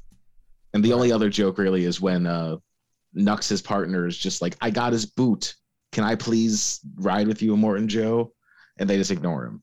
Yeah, Those but are I- really the only two moments that are like funny. I'm glad you say. brought that boot thing up because Max throws uh, Nux a boot later. Like 10, he takes it off of the bullet farmer. Yeah, is that what's going on? Okay. Yeah, he rips it off the bullet farmer's dead corpse. Yeah, I was like, I'm like, why are we showing the other boot now? Was that not No. Max's boot? It's not the bullet farmer. It's a No, it's because uh, so wait. the wait, saga sorry. of the boots. Yes. Max gets his boot ripped off when he is kicking the guy off the beetle in the Yes. initial chase. Yeah. He then takes Nux's boot when he knock when he knocks Nux out after he joins Furiosa. Uh huh. He then Nux then only has one shoe until the bullet farmer scene when Max Got runs it. off, And then that's when he blows up his thing, and when he comes back with all the ammo, he just throws him a boot. That's Okay, okay, That okay. that helps me. Thank you. I like that. The boot saga. Yes. Yes. But like right before that is when they introduce both the bullet farmer and the people eater. And I love how different all of their cars look and how there's like very obviously different cultures within this weird triarchy that they've like got going. With like the the people eater has like the pole cats and they all wear really weird masks and they have to carry him places because he's fucking gross I, Yeah. I, and I, he eats people. I, I love my, one of my favorite characters and one of my favorite scenes in this movie has to be the uh, the bullet factory guy when he loses his eyes and he's just Yeah. like It's put just, up a flare uh, and it's like it's right in front of you yeah. yeah. and he just Well, that- ties his little like You thing know and sucks he's is- just like let's go He's just crazy after it. that. My favorite character. Crazy. I'm glad you brought up favorite characters because, like, obviously, other than Max and Furiosa, I love Nux, Well, which Nux is breaks, fantastic. which just breaks my heart when. uh But I mean, it's how he wanted to go. You know, Yeah. But well, he, I- he I had like- purpose he, he did was have fine a with purpose. that I think Yeah. they, they also do a really good job in that initial scene when they introduce the people eater. They're like, he's coming to count the cost. And then the first time we actually get a scene with him is when they get stuck in the mud chasing them. And he's just reading off all the things that they've lost during this chase. And he's really pissed off about it. And then the bullet farmer comes up and we get our one of only two scenes with him with his tank Camaro. Which And I his do like that His teeth are. I also bullets. just love the double car, the double. Yeah, uh, stacking oh cars my on gosh, the Next on stacked. top on The stacked Yes, cars. the stacked car. That is just. I don't know why that's such an appealing image, but uh Yeah. What I is love the the main uh uh war? What do you call it? a Morton The war- Joe's the War Rig or Immortan Joe's double Is it Immortan Joe's? I'm trying to think of uh, who has like a. It's basically a, a Volkswagen Beetle is on top of the car. That's a Morton That's Joe's Joe's, is like yeah, a it's like a monster truck with a hearse. Beatles welded. yeah. Yeah. But It's also amazing. something that the Bullet Farmer does that I just noticed this time is that he treats his car like a horse. Like he goes, yeah, and then the guys drive it for him. Yeah, It's just like insanely funny. I don't know how I, I haven't noticed that until now, but he always goes, yeah, yeah, and then they start driving. I like the scene where you see the uh uh the gross dude. The people eater. Yeah, he's just like has his arm around a guy with his hand on the steering wheel when he runs over the two girls, and he's like, And then he "Yeah, That's how you do oh, it." Oh, Yeah, yeah. like, Furiosa "Oh, has I that. also I also did never I never noticed him just touching his nipples until this third. Well, Yeah, yeah, his yeah, nipples he's are just out like, and he has a we need big to figure it out. Yes, he was just like Yeah. rubbing his nipples during that scene. That was hilarious. I like to think about a lot watching this. How did these three maniacs come into power? Oh, because Oh, I, I- feel I I, feel like the, the took- people leader has gas town, so I feel like maybe and he's old, so maybe he ran this oil refinery before and just like I feel like it was like, who's the craziest? the people leader? They're like that's like no, no. I'm saying that's how they Oh. appointed their leader. Like, who's the craziest person I in think town? Joe is. I think No, that's how they appointed them. That's what I'm saying. Yeah. They're like Immortan Joe was just like they're like, well, he's the craziest guy around here. Let's make him the leader. Also, something else the movie does so well is I think like it makes me I want to see the bullet farm so badly. I want to see Gastown. I want to see what all Oh, these yeah. places Yeah, look like. I want to see what their culture you is. the I'm pretty sure this might just solve all of our prequel, sequel, reboot stuff once and for all, but I'm fairly positive the uh the next movie is a prequel, not Furiosa, It is a sequel. Not Furiosa. Uh, The next Mad Max movie. yeah, Yeah, Mad Max it's- it's- Wastelands. It's a sequel, and the production will start in late By the way, 2023. Anybody that's familiar with this, Where are you canon- reading that though? Just Google. All right, because just on IMDb, it just says that it's uh Google's getting Uh, it from Hollywood uh Hollywood News. Okay. So this just is, this is what I see. I don't know. Maybe not. Yeah, I don't know. But then just to go back to the bullet farmer scene really quick, another thing I I every time I think it, but I'm pretty sure at this point, after Furiosa shoots out the spotlight he's using and all the glass like ruins his eyes, when he starts playing Flight of the Valkyries, I'm pretty sure he's actually playing that. Because when we cut from the Camaro tank back to the big rig, you hear it very, very faintly in the background. So I think he like has this Like a tank souped up with stereo. Oh stereos so he can play his music while he murders people with his Which double AK 47s.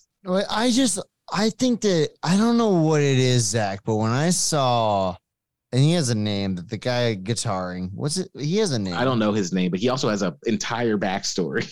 He does, and I I feel bad for not knowing his name, but like Zach, when I saw that imagery, is when I was like, this is the coolest movie I think I've ever. That's I think that was the moment was when I first saw him, just like ripping his guitar, bouncing back and forth, like the um, and also that pendulum. Like the sequence where like you have those guys on Oh, like that were that, just the that pole cats. Yeah. yeah, the the weird like pendulum like catapults and there's there's it's it's practically done, which I just I I can't applaud it enough. The the practical effects and the stunt work effort in this movie is unmatched. Like the uh the dedication and just just I don't know, bravery to do these stunts because a lot of it is practical. You can tell. Like when you watch, that's what I love about watching when I, I I've watched this movie twice now, is that it, it everything feels so real. I'm like, all right, I believe it. That looks real. That looks like they really did that because they did. Um, I mean, this movie definitely for me, it it definitely makes me kind of like it does that that weird thing for like I don't know if you guys ever felt this way, but like actually let me ask the question. If you because we went to film school and because we've we know kind of like the inner workings of how to make a script, how to make a movie, how to like the typical steps. Sometimes it's hard to like turn that off when you watch a movie. This movie, I don't think about the production. I don't think how they did it. I don't try to think how they shot it. I'm just immersed in the story, which is really hard usually for me to be fully immersed into something not thinking of the whole production ahead. And I don't know if you guys felt the think same about way. how they did it because it seems like an impossible task. But I, I think to that point, it's because of the cuts in the editing. yeah, Yeah. It doesn't give you time to think about that. It's just afterwards, I'm I'm just mind blown. I'm like, how the fuck did this happen? But uh, afterwards. I love the way dave's is afterwards because it's But I, I, I think you're right. I think Um, it, it definitely is because it's like paced very quickly. Like it, yeah, it, yes, it's an paced- exhausting movie. Like you feel exhausted after watching it. But yes, I don't know. During it, I just feel you're fully immersed. You're in the don't- action. It's crazy too because like I'm glad I watched this movie at home and not in the theaters because I feel like I would have floored my car on the way home. Oh, that, was the first time I saw this, I mean, you you know me. I'm a, I'm a fairly like antsy driver. I don't really do anything. When I left Furio for the first time, I was doing donuts in that the parking lot, surprise me. screaming. It's what a day, what a lovely day. with this, I was just like, oh, Zach, that line. blown. What a day! What a lovely day! Um, it's like yeah, after it's- we saw uh, fucking uh, the Viking, uh, the Northman. the Northwood. Yeah, When I got into a shopping cart and got, uh, was I, I in a thought you were shopping cart? pushing Henry around. I was pushing shop. Henry in a shopping cart. I was pushing our cinematographer in a shopping cart through a parking lot, screaming. yeah. All right, And- so and I was want to- like, this is like what Zach saw Mad Max.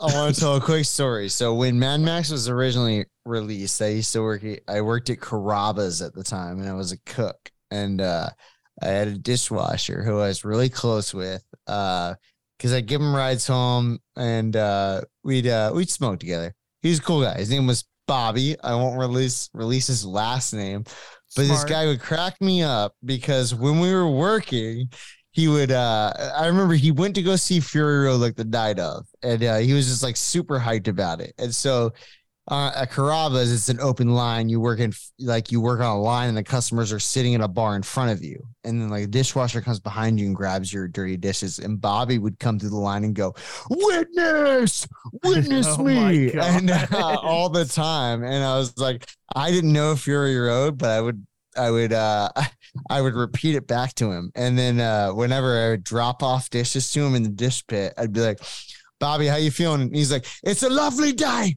It's a lovely day. And I would uh I didn't get it, but now I get it. And Would uh you just do like an awkward laugh? Just be like, I'd laugh because I don't know what he was. I was like, I, I knew he was quoting Fury Road because he told me.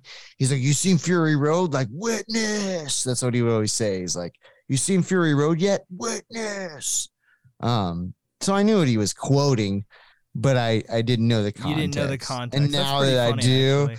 Um, just dropping off dishes to him and him being, "What a lovely, lovely day," um, is funny to me. Um, thinking back, but yeah, he was obsessed. The, just to just to echo what Dave was saying about like how everyone was so up the culture, like everyone was so obsessed with this. I remember being like, Uh, "What the fuck is going on with the Oscars?" Like, Oh, that was the best Oscars I've ever won seen. the most Oscars that year, and it was nominated for like eight or eleven, or uh, probably not eleven. and eleven. it won how many? 14. It won like eight. I think it won six, six. six or Was seven. I, I still think it should have been at the Revenant. The Revenant's stupid compared to Fury Road.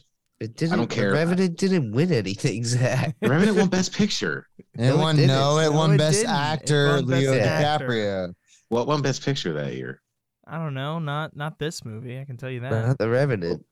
It was fucking. It was nominated. Is that Green Book? That yeah, Green so Book. you were mad it was dominated alongside of Mad Hey, was that green? That wasn't Green no, Book. Green Book Was was, it- 2015 2015. would have been the 2016 Oscars. So I'm looking it up. Now I'm confused. Dave is usually our go-to guy on this. Yeah, I know, you really usually know all the Oscar yeah, shit, Dave was the 16 No. Best Picture. no, no, I think it was La La. No, it wasn't La La Land. Was it was Huh. it uh Moonlight? Moonlight? No, that was that Was was the La La Land year, which is it wasn't this year.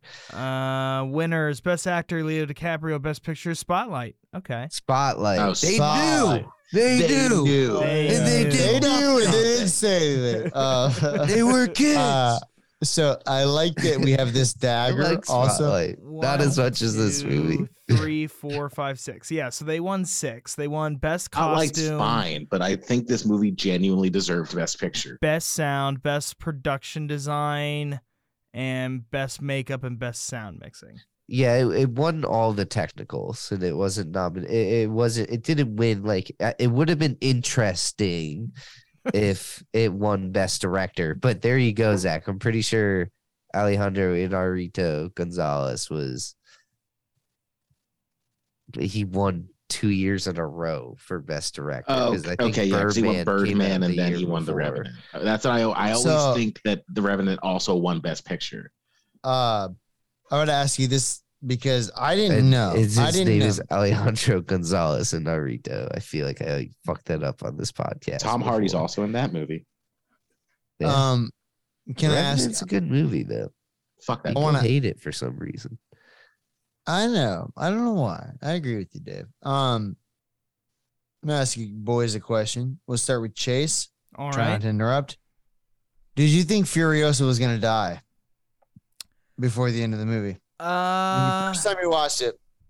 I can't remember. first time I watched it, I can't remember. I I, I want to say yes and Because no. I did. I, I did. I want to say I no. thought due to the Furiosa was fact- gonna die. I want to say no due to the fact that I'm like we're following this girl's story the entire movie, as well as I feel like you've seen Max go through way worse. She could definitely survive this. She just gets like mortally wounded. she Like, does, she's like, but I mean, like she, just does, gets like, get, stabbed on the side. Like I But don't she's know. like, all right, but go on, Zach. Zach, what do you, what did you think the first time? Did you think? Because I didn't be- know this is I'll be honest. this is without prior knowledge of the movie coming. Because I didn't know there was a sequel to this movie coming out until after I watched this movie. I th- I think the first time I watched this, I wasn't thinking. Oh, oh, okay. That's probably. I was just smart. like, oh Yeah. no, Furiosa's hurt and she's ca- she's collapsing her own lungs and it sounds gross. Well, and like Mad Max goes through such a like a tough regimen to bring her back. He's like, what do I need to do to bring her back? Like I need to puncture her, uh, whatever. Her, Well, he knows uh, he has to throat. stab He's her like, I gotta give her. I gotta Yeah. give her, and it's just, I, I don't know. Dave, It was an ambulance driver in the first iteration of this movie. he But knows. Dave, can you recall what you were thinking? Did you I think? I can't remember. I probably assumed she was gonna die. She looked like she was gonna die. Yeah, I, I think she gets pretty pale at one point, and, And they did- like, and- oh, And when this movie came out, Furiosa wasn't announced, but that's also a prequel, so it Right, right. But I, I mean, again, like I was like, I didn't even know about it being announced until I watched this movie, and then I logged it on uh, Letterboxd, and then I clicked on George Miller and saw that Furiosa was a thing, and then I was like, oh, I'm curious if Furiosa is George Miller is George doing his Miller? own weird thing, Or if it's a studio thing. or if it's well, no, I don't think he would do it if it. Uh, I- you know, I I trust him as a as a filmmaker to do his own. Like, I don't think he's been forced that often. Like, I think he wanted to do Happy Feet too. Uh, but I, I I'm curious if it's like, is this, is it gonna feel like it's following a Mad Max legacy, or if he's just telling like a weird Furiosa spinoff? I'm guessing it's going to be a weird thing based on his work. It's just going to be some weird thing that we're going to watch. Where he's Yeah. gonna like, I want to, I want to same see the bullet farm. yeah, But I don't um, know. We'll see. I w- really quick, I want to go back. So like, all the many mother stuff, that stuff's great. Like, it's really pretty. Mother's Milk. All the like, the mother's, yes, the mother's milk, Stephen. But when they get to No, like that, the mother's milk. when they the get to the green place, all that. I love how in the final chase sequence, once they decide like we're gonna take the Citadel back, almost no one gets a ceremonious death. Like Yeah, Yeah. everyone just Yeah. gets burnt. Like the initial um the two mothers on the motorcycle, the one just gets clocked in the head and the other one gets ran over by the people eater. No one dwells on it. The yeah, the one old lady does get her throat slit and she's kind of like lingers. lingers, but it's still not really like a big moment. It's just kind of like this is just happening right now, but everything is fucked. So we're not gonna like dwell on it. And then like even Mo- Immortan Joe's death is so fast. It's just Oh, like, but I, Zach, I love how he gets his face ripped off. Oh, yeah. I think Also- it's one of the. I I don't know. really, do- I I, love the line as well. I the remember did- remember me because I think it's such a stark contrast to this witness me that he is like told all of them to do is like, well, see them do it. Don't remember that your friends are all dying. But okay. Furiosa is like, but she remember doesn't me. say it like remember me. She's like remember me. Well, no, no, she says, remember me. So no, I, feel I, like dude, I rewinded No, it. Everyone, she's I'm like, with- remember I'm me. I, I'm with Dave, where it's like I- I do. It's Zach, not I like do read it as- remember me. It's, like, like, remember remember, me? me? Like question don't, Yeah. I, I don't, I'm, I'm on a different boat. I'm on I, boat. I don't know, dude. I rewound just it watched it. specifically. It, I just watched it too, and I rewound it. And like I rewatched it an hour ago or whatever, Zach- an hour Zach, before I- the podcast. It's it, it is the tone of which she Remember me. says it is like. Do you I because because I wanted it to be remember me, but it was remember me question mark. I, And I I, was think it's, why I think it's she- meant to be remember me because It's that delivered sense. poorly, It's I guess. not delivered as well as maybe, but I think that's how it's meant to be seen because the other one wouldn't make sense. Of course, it's been a day. I that's why I thought and he knows you're driving. So like, yeah, it's definitely remember me, like a, Yeah, yeah, a yeah. contrast to witness me. It's it's set up too well for it to not be intentional. Yeah, I definitely feel like you're right, but it's just not delivered well. Dave, do you And not then- and remember then we- they didn't know what was going on? They're Yeah. just like, what? Yeah. What do you want She's me to like, say? how do I say it? Remember, me? And they're like, there, there, got it, got it. We're It's like, good. yes. Just say something to him. The movie with Robert Pattinson in it where he dies at the end, the 9 11. Remi- remember remember me? Aw, Yeah, that's a sad made that movie. sad. Yeah. is, yeah. I've never seen it. It's a But good no, movie. I mean, I, I liked but it. I guess like the only person who really gets a ceremonious death is Nux. Yeah. Well, I mean, he was technically he the Chekhov. of- He was the Chekhov's gun in this movie.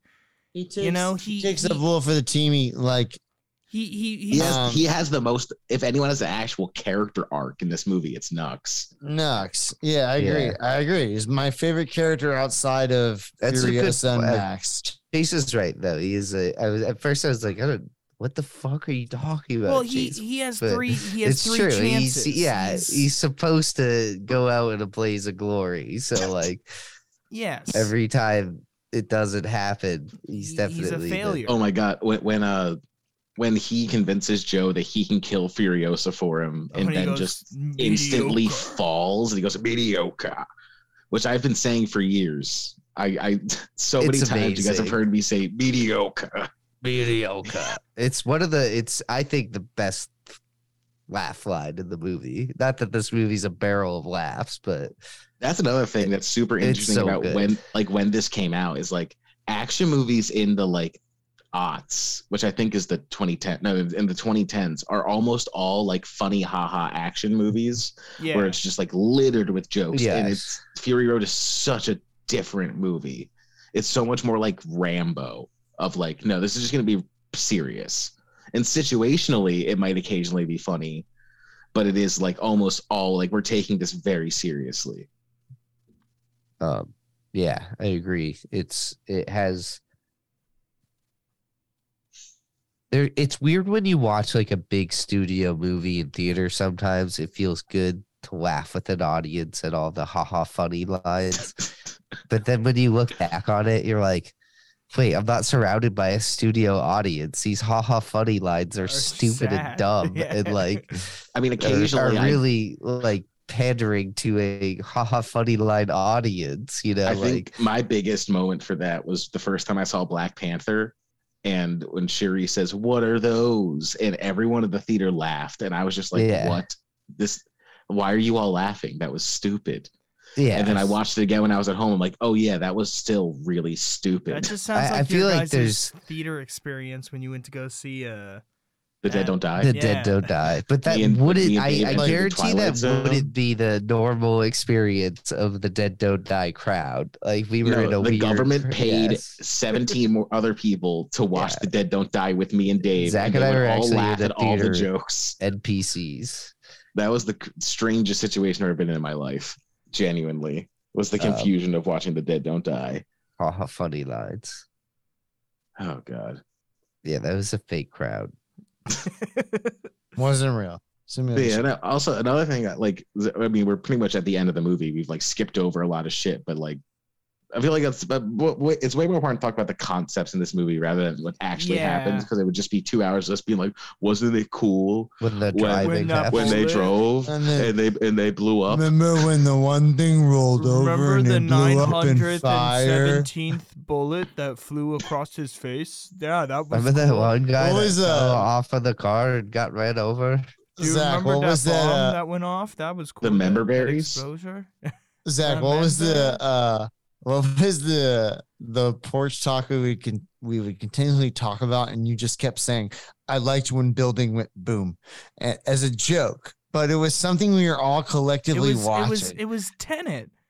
Was it? Yes, Yes, it it was. was And Tenet. Dave Oh, was like, yeah, it was. I like when the building went Zach boom. just kept saying, "I like when building went Yes, boom." because that was I think after we all saw it, we were just or I was mostly Yes. just like, it doesn't make any fucking sense. I And hate it. kept saying, just kept I saying- don't Yeah, 'cause, like, care. but I, liked when the building building went boom, and then it, Yeah, and then it exactly. re came together.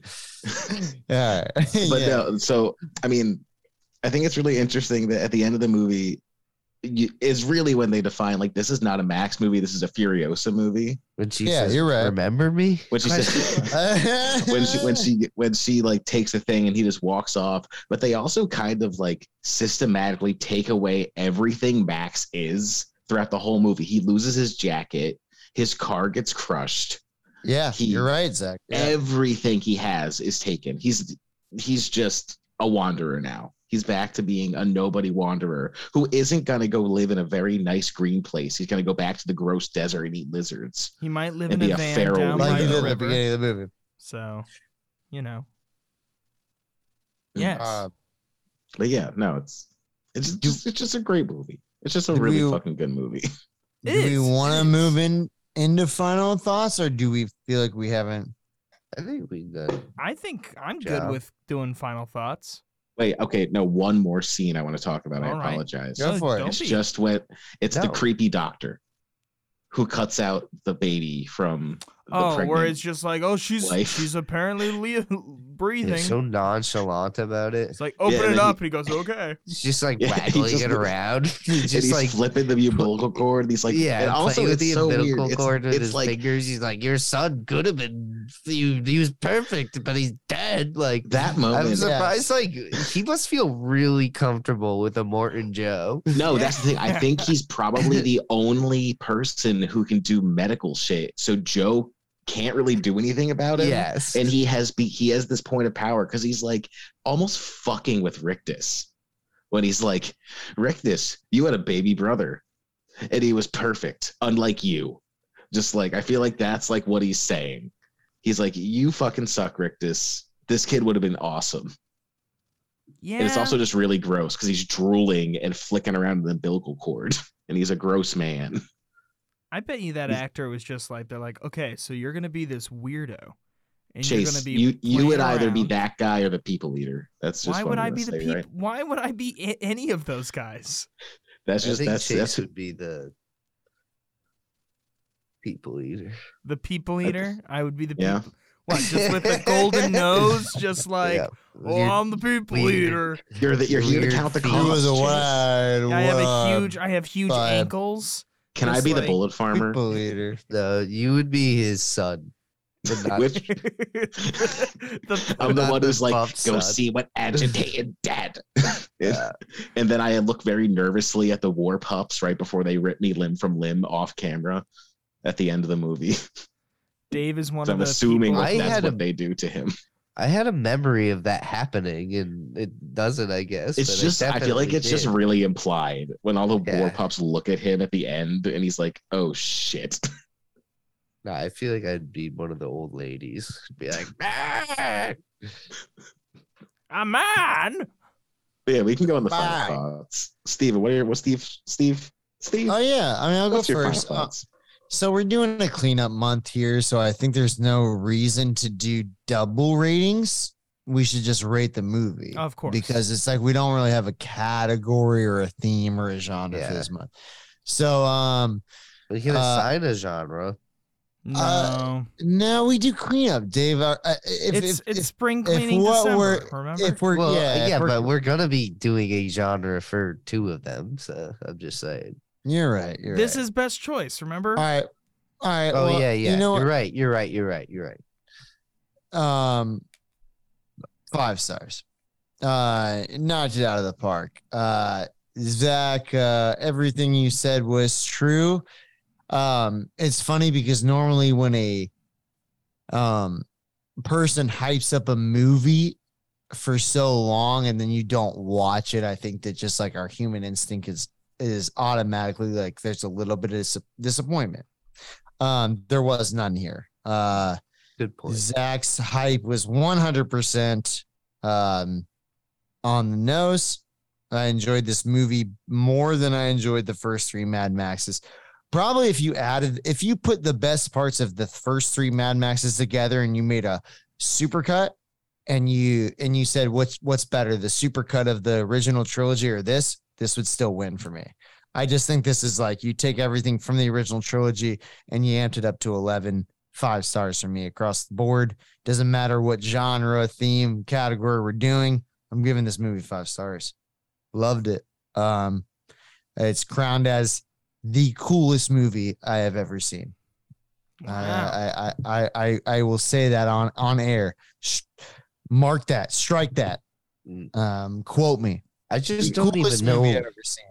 what comes close. It's I'm gonna have to think about that for decades. For decades. For decades. All right, so Ch- Chase, you want to take it? Yeah, sure. Uh, so this is how I'm gonna do it. This is how I'm gonna do it. And I already know I'm gonna get some. uh, You're gonna at least Zach's Oh, gonna be shut like the this. is- fuck yeah, up, this is. I'm excited. on, I'm Chase. excited. You're literally yeah, being bring it a out. Contrarian. Chase. I'm You're giving literally it a- just being a. I'm giving it a a four and a contrarian. half. I'm giving it a four and a half. The reason why it's gone down a half of bar is because this movie and one other movie, for some reason, is so action packed. I always fall asleep during certain scenes. And because of that, I have to give it a half a star rating away. What is That's the other not a movie? reason. What's the other movie? Would you like to know? Because guess what? It's a movie we all saw together. And every time I watch it, I always fall asleep at the Is John Wick three? John Wick fucking 3. Every time I watch it, I fall asleep when they go to Bolivia or wherever they go, and I just I always get confused halfway you know what? through. It, you know what it might be like. It's overstimulation. is. and You get then the exhausted and you fall slightest, asleep. sl- like the slightest bit of when it's slowdown. just too much Yeah. and then there's slowdown, I just I crash. I crash, dude. I don't know what it is. So I, because of my crashiness, I'm giving it a four and a half. crashiness. Wow, Yeah, that's a weird. That's a weird uh, offense to hold against the movie. Yeah, I think That's that's really too stupid. good for too Yeah, long. that's what I thought No. you were gonna say. Um, Well, I think that's like that's a personal opinion, not a rating of the movie. Well, That's yeah, and you wanted say. to know my rating. I gave it my my yeah, personal what rating. do you think ratings are? Yeah, what do you think? I've always made that argument that I think you can think a movie is perfect, but then still say it's a four star movie. Well, you you didn't like you didn't like Revenant. No, That's a that's a great movie. Revenant's fucking boring. no. But it's still I- probably see, a five-star I, I, movie. I feel like I can think a movie is perfect, but I refuse to rate it a four star or lower. I gave it a All right, four and a half. Dave. I didn't give it a four star. Hurry segue, Dave. Uh, it's it's a fiver. It's a fiver. Um, I also looked up my George Miller list, and it's the top three are Mad Maxes. It's Mad Max Fury Road, Mad Max Two, and Mad Max Beyond the Thunderdome. And then Lorenzo's Oil, and then Babe Pig in the City. All right, so uh, Babe made the top five. All Yeah. right, all right. Uh, yeah, I love this movie. I think it's great. I think it's one of the few movies that uh would would uh Steve said is like interesting because it's pretty much true that like if a movie is hyped too much to you, it can sometimes not be as good as the Mm. hype. It's weird having already seen a movie and getting it hyped to me after I've already seen it and then changing my opinion on it based on the hype. Uh but uh yeah. Five stars. All right, This is- Zachy Poo. I mean, it's my number one movie of all time, so it is five stars. But I will say my Oh. number two George Miller is Babe Pig in the City. All right, all right. I think Babe Pig in the City is better than all three original Mad Maxes. But Zach, give us a little. Zach, give us a little. Hold on, Zach. Give us a little love letter. Fury Road. Uh, why it's your favorite? Give us a little, little love letter. I think it's perfect. There is every line of dialogue is where it should be. Every action scene is put together perfectly. The world is shown to you in a way that it requ- it doesn't require, but calls on you to rewatch it so you can figure out more. Mm. Because so much Yeah. is there, so much is there, and if you are willing to watch this movie multiple times, you're able to see more and more of what this world is the characters are super interesting and you can read into them you can read into the culture it's it's perfect there's there's no movie Yeah. that i think is better and there was just one sidetrack chase do you remember the day when our one professor came in and he's like so we have two options we can either learn or watch the greatest movie of all time and i and we were like what's the movie he goes mad max fury road and i screamed Do you and remember? me it I, I'm glad you brought that up because I almost brought it up tonight. Where I'm like, what was the teacher who told us he met uh, charlie's Theron. Charlize Theron? Yeah. And he was like, dude, it was for the So premiere of Mad. Max. That lady was the No, it wasn't the premiere of Mad Max. It was the red carpet when Heath Ledger right? killed himself. Yes. Oh, you're right. You're right. It was the yes. Yes. But no, like the movie is amazing. For me, it's like whenever I find someone else that I can geek out about this movie with, it's always an experience I adore because just it's awesome. And like almost all of my other top five movies aren't like action movies. I like like ambiance horror or like really sad movies. This is like one of the only like pure action movies I genuinely like, which is also why I consider it to be perfect because it's a genre I'm not that into that I attracted love. you. Yes. Yeah, yeah. Really, the only one is like this and John Wick are like the only like action movies that I'm like, oh, this is fucking cool. You like the raids, don't you? Oh yeah, well, the raids are The just raids good are good. fun. I also, um, Zach, I feel like you should have brought up that uh, you you've said many times that Mad Max Fury Road is one of the reasons that you wanted to become a Mad Max Fury Road. What? Yes, Dave. That's exactly. I, I'm not. I mean, it's definitely one of the reasons I, I wanted to get into like media is because I was like, oh, this movie's fucking awesome. Like, No, I was just joking. Yeah, I, no. dude, I don't know. I, I thought I was. I was. the Well, also- I was literally Mad so Max. confused there. I was like, alright, I'm just gonna stay quiet and just. I'm gonna Yeah, so was I. I just made that up. I was like, I don't think I've ever talked about that, but okay. I'm gonna say this for one of our listeners. Um, but there are two people I envision in in my life, in my inner circle, that would flourish in a Mad Max world, and those two people are Zach and Eric. I feel like both uh, possess the mentality to like thrive in this world. So um, um, I thought it was just fun for me Uh, to. oh, dude, you know I'd become a whole man. The guy at the very end of the movie who comes out of the hole. Zach would would I'm- very very much flourish in this type of environment. that's what I wanted to say before I made that joke that made no sense was uh this the fact that you like this movie doesn't surprise me one bit. Yes, after no, knowing same. either. Like Oh, this is a me movie. like I feel like if if somehow we if we have gotten to know you this long without knowing this about you, this movie about you, we'd be like, yeah, you would love Mad Max. Yes, if Zach, if you hadn't seen this movie already and we had, we'd be, Be like, like "This, this is this movie number one become your recommendation." identity. Yeah, basically. I mean, I, dude, I bought after this movie came out, and I was like 17. I bought, or no, I guess I was 18. It was the summer after I graduated high school. I bought the uh, chrome food coloring spray they use, and I went go karting and just fucking my face while I was go karting, just because I it was it was fun. I just read a really funny uh, IMDb trivia that there's like the the company that makes the food coloring silver spray paint like had like this many reviews before 2015 it was like five or six reviews on amazon. And then after 2015 there was like hundreds of reviews written by people as if they were like uh, war boys being like, I used this on the gates of Valhalla and it was amazing. Like, there's Back like 250 reviews or something on that. I want Back to when look this it up. came out, uh, when you bought Mad Max Fury Road on Amazon, it would recommend you that food coloring. Right. Because Zach was That's one of those commenters. It would go. These were frequently bought together. I wonder if that's still the case. That's Uh. hilarious.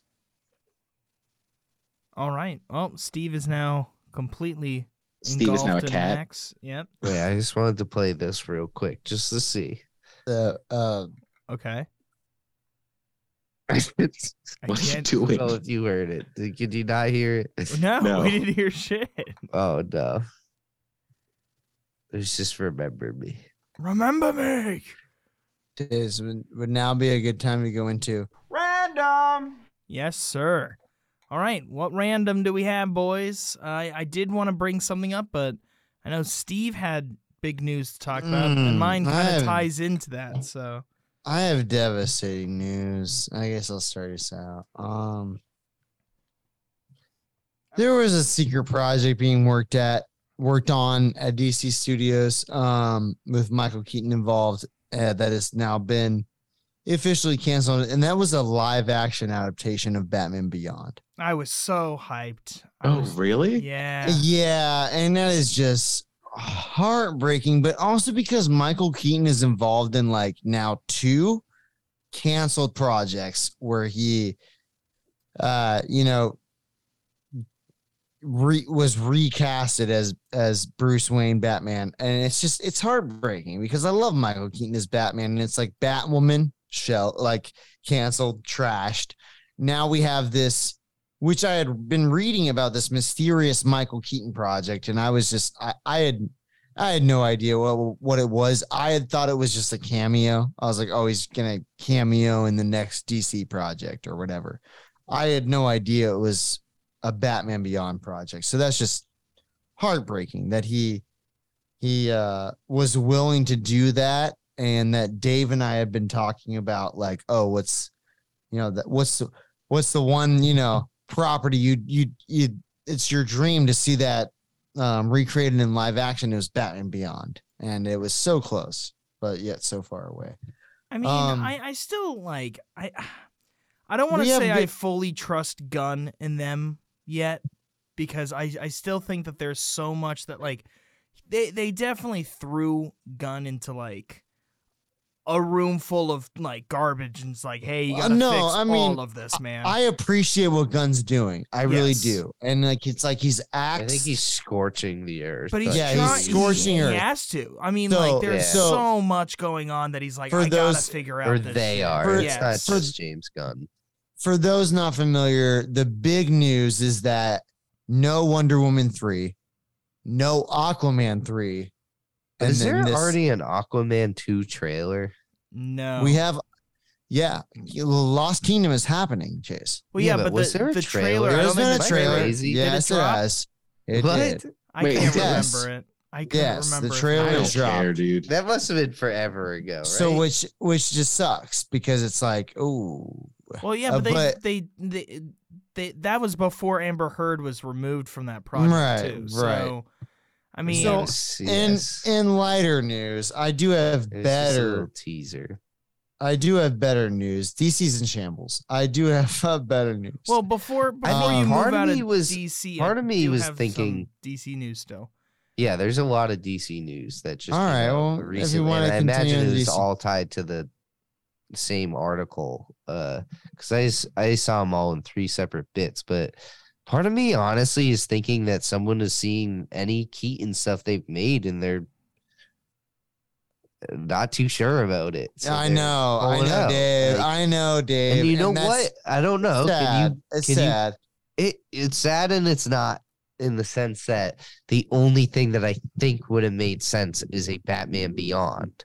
I know. But I otherwise, know. it's like, can you picture Tim Burton's Batman fitting in with modern aesthetics at all? Like, and not looking kind of weird and like lame? I mean, they I kinda like those wacky. they movies, still but they have they have exist in their own realm. world. they, they have do, the they Flash do, they movie do. coming out though, and that still has Keaton. I- so I mean, I Are know. they think- still I doing think- that? yeah, dude, Yes, it's still it the actually got only thing- pushed.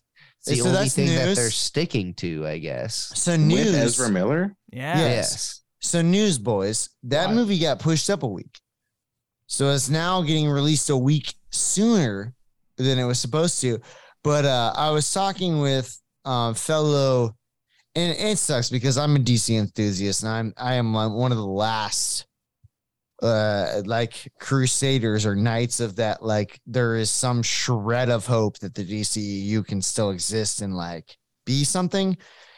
Um, I think the Flash movie is going is going to be the catalyst of like resetting everything. Like it's gonna reset. They're talking about Jason Momoa being cast as Lobo. Perfect cast, by the way. He shouldn't be Aquaman. They're talking about resetting everything, resetting the lineup, resetting all the heroes you know, um, like Wonder Woman, Batman, Superman, Flash, Green Lantern, uh, like and I'm not totally opposed. Um, Well, I'm not opposed. I'm not. I, but I, just, do think that yeah. the Flash movie is going to be the one that does this. It's going to be, and I think James Gunn saw that movie, or, or at least I'm I'm 99% sure. I'm almost 100% sure. James Gunn saw that movie and was like, "All right, we're going to keep this because we can use this as a way to shuffle what is going to be now become the DCEU, which is he sees something we don't. The DCEU is in shambles. You have it's wildly inconsistent. You have really good properties like Peacemaker or the Suicide Squad, Harley Quinn, um, like uh, Zack Snyder's Justice League. But it's like, how does it all fit in? I like that he's coming in and axing everything. I do because it's like, man, that's what we need. That's if we want DC EU to flourish, we need to stop doing whatever they're doing and revamp it. Like, use the Flash movie to reset everything. But that's my thoughts. I mean, I would be fine. I'm fine with a reboot, but I don't think we need a movie to get us into the reboot. I think that we should just like, if you're gonna axe everything, axe everything, and then just be like, from this point forward, we're moving on with something new. so And I'd then, fine then with that. but then chasing that same breath, then that means if if you want to do what you're doing, axe the Flash movie. I mean, And the that's the Flash movie's biggest been well, and pushed back the Aquaman last too. two And Aquaman years. too. And like Well, no, I think they're just calling it what it is, and they're gonna allow Aquaman two and the Flash to happen. Maybe the Flash Yeah. is the reset point, but they're they axed Aquaman three, which was still in plans. They uh, they axed Wonder Woman three.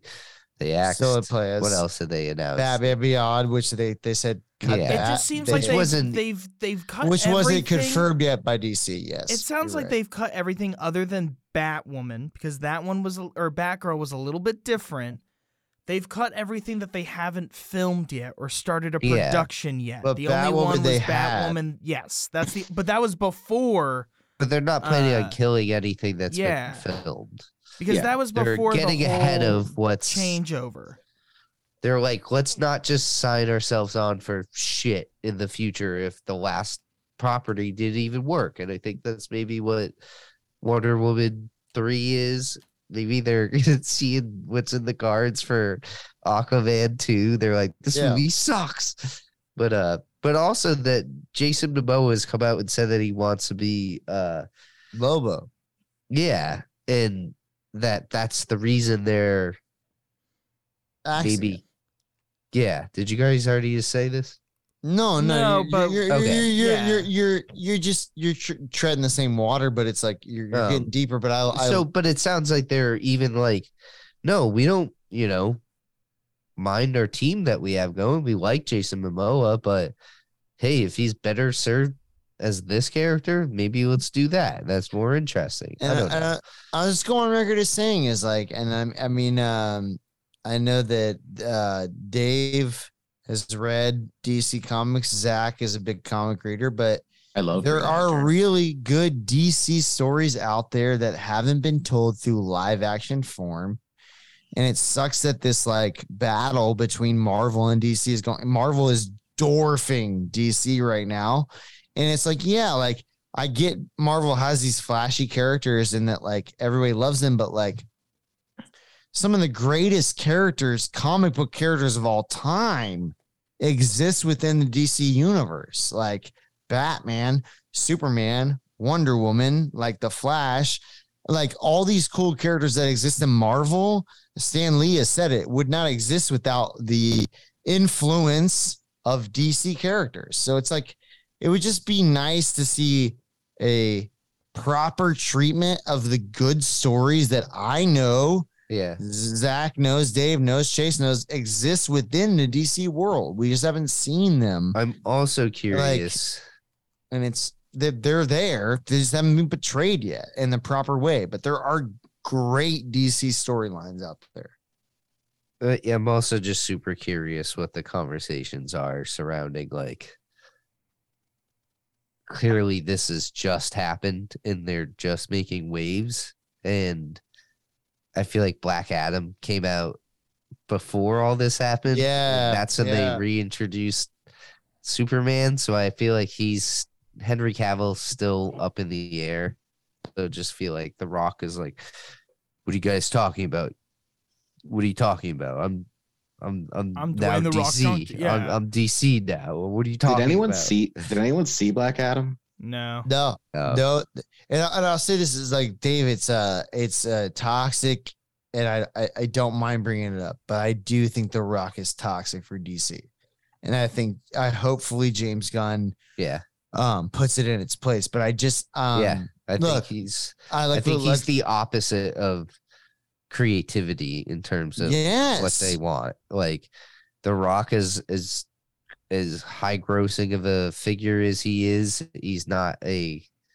creatively No, he's not a creative person. force. Name name a creative Oscar worthy Yeah. project that The His Rock has been attached barely to. and, and not that superhero movies need to be Oscar worthy, but like no, but I think they need to start being interesting and exciting and something more than your cookie cutter. And that, I feel like that's why I had no interest in seeing Black Adam is because it I was just like, like, everything I've seen, yeah, how many times have I seen someone I don't any care about. shit? Yeah, yeah. witty just- one-liners and big over-the-top action scenes. And it's it's like it's like my experience with uh Zach. Have you seen DC's League of Super Pets? no, I've heard it's really good though. Um, so Chase and I watched it, and Chase encouraged me to watch it, and I liked it. But the after credit scene is what is like literally the glue to my to my my thesis is that like the the the after credit scene is you have uh the rock talking to the rock talking to the rock and it's the rock just jerking himself off and i'm like i told chase i was like this movie was so good but this after credit scene is just so toxic for like what they're trying to do. Because the rock's idea is like i want to his I, i'm not trying to insult the rock but like what dave said is like there is no creative thought behind the rock's process. Like he's like what will action. Boom bang. Like i win the fight. I'm big strong. Like i'm kicking ass. Is not like i want a, an emotional story because there's an emotional story there. And i think james gunn's vision does conflict with The Rock, who had thought he had arrived at DC and been like, I'm going to be the savior. But it's like, no, I, I think that what we do need is a concisive, like and You know, I know uh, James everyone, Gunn. everyone say what they will about phase four of marvel like the one thing i can appreciate about almost every single one of the projects they've been doing is they're all fucking creatively different Yeah. and feel yeah. different and they're taking big swings in a lot of departments like uh, like i don't know like she-hulk was taking a lot of big swings not all of them that i ended up liking even but definitely big swings like miss marvel was taking big swings like i don't know like doctor strange was the hell of a big swing in terms of like what we're focusing on like i don't know it's a, a wild, crazy movie. I kind of want to see more stuff that like Yeah. Doesn't- DC, that's not you're- just doing the same shit over and over and over again. you're right, And Dave. Is like this DC is like so formulaic. It's like, Yeah, your superhero movies are boring because it's like you're not taking those you're just yeah,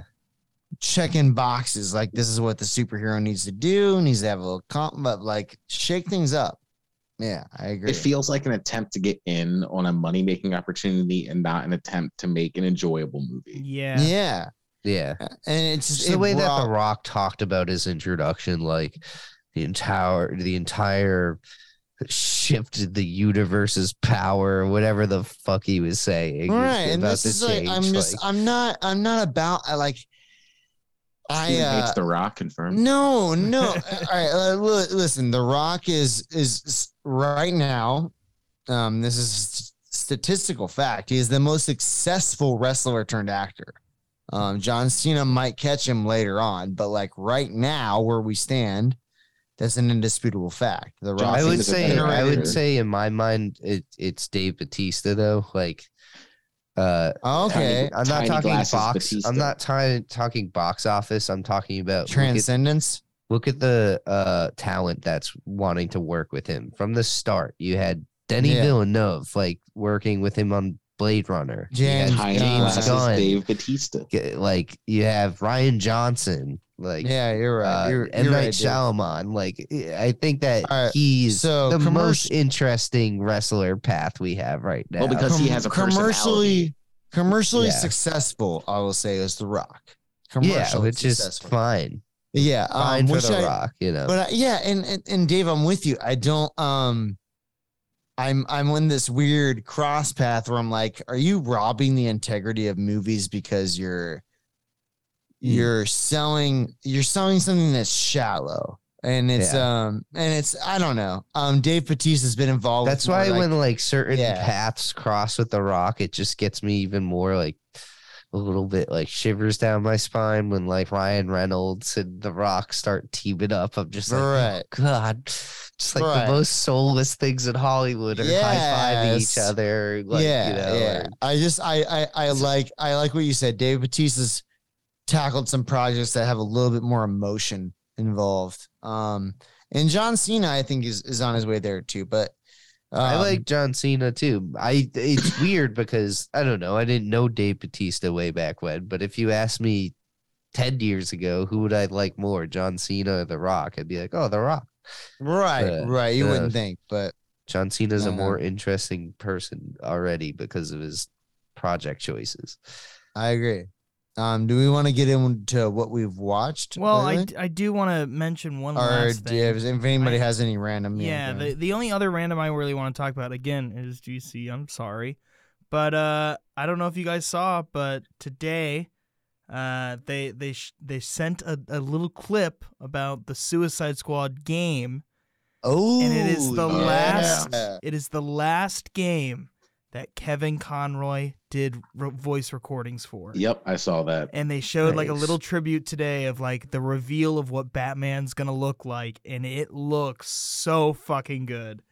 And I cannot fucking wait. Yeah, the game was I, a lot uh, of fun. I just hope it's yeah. on Game Pass, so I don't have, so people don't have to spend two hundred forty dollars to play with their friends I know. Actually, yeah. as a collective. You know, because I it's- was, I agreed, um, Zach. That's what I'm worried about is availability. But I had actually my manager at work tonight in the middle of an event come and pull me aside and show me the trailer for the Suicide Squad. And he's like, "Listen, listen to this. This is the last recorded um Kevin Conroy. voice. Yeah, voice work. That was Jay. Um, shout out Jay. Yeah. But uh, last recorded voice work for um Kevin Conroy. But it uh, I was like, damn, Jay, you gotta show me this in the middle of event. Got me um goosebumps and teared up in the middle of an event. I was like, um, And this is Yeah, a it was- it that was the Game Awards tonight. it's like- yeah, that's why I figured Yeah. that was the game. Elden case. Ring won. but by the way, just wanted to say Elden Ring won Game of the Year. um, Best game. Zach, rightfully so. Question. Oh mark. yes, Elden Ring was genuinely the best game I've ever played in my life. All right. All right, that was that was the end of my round. Um, Rush Hour Four. Rush Hour Four. Yes. Thank you, Dave. Rush Hour Four was Um, announced. Yeah, and That's I'm awesome. Jackie Chan. So, um, Chris Tucker, um, and this was years ago when Rush Hour 3 was released, had said in a um, separate interview, he's like, uh, somebody had asked him, they're like, Rush Hour 4. And he's like, Jackie Chan says, yes, that's all I need. And he was just basically saying, like, I'm I'm for it. All I need is a script and Jackie Chan. And uh uh, I don't know if a lot of people know this, but Jackie Chan is a is a huge um, producer with Chinese movies, and like he's uh from his culture, he's a, I mean, he's a uh, prolific filmmaker. He produces a lot of movies. He's the lead stunt coordinator. Um, he's helped to bring awareness to just filmmaking and Asian culture. Um, he's done a lot for that, but um, he told you know uh i don't know if it was e true hollywood or whatever but that um he wanted to focus on you know building chinese filmmaking and and, and filmmaking in, in asian culture but that uh rush hour 4 was never um Right. was never a no he was like i will always come back to that but I don't know it's exciting we're all fans of it so. I'm excited.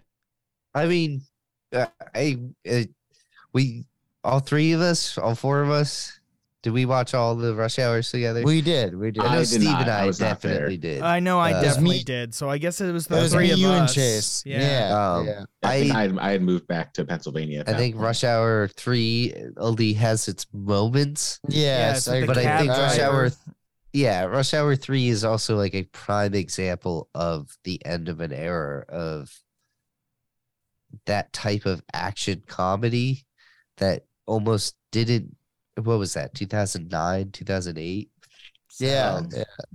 that It was like almost- seven years after the second one.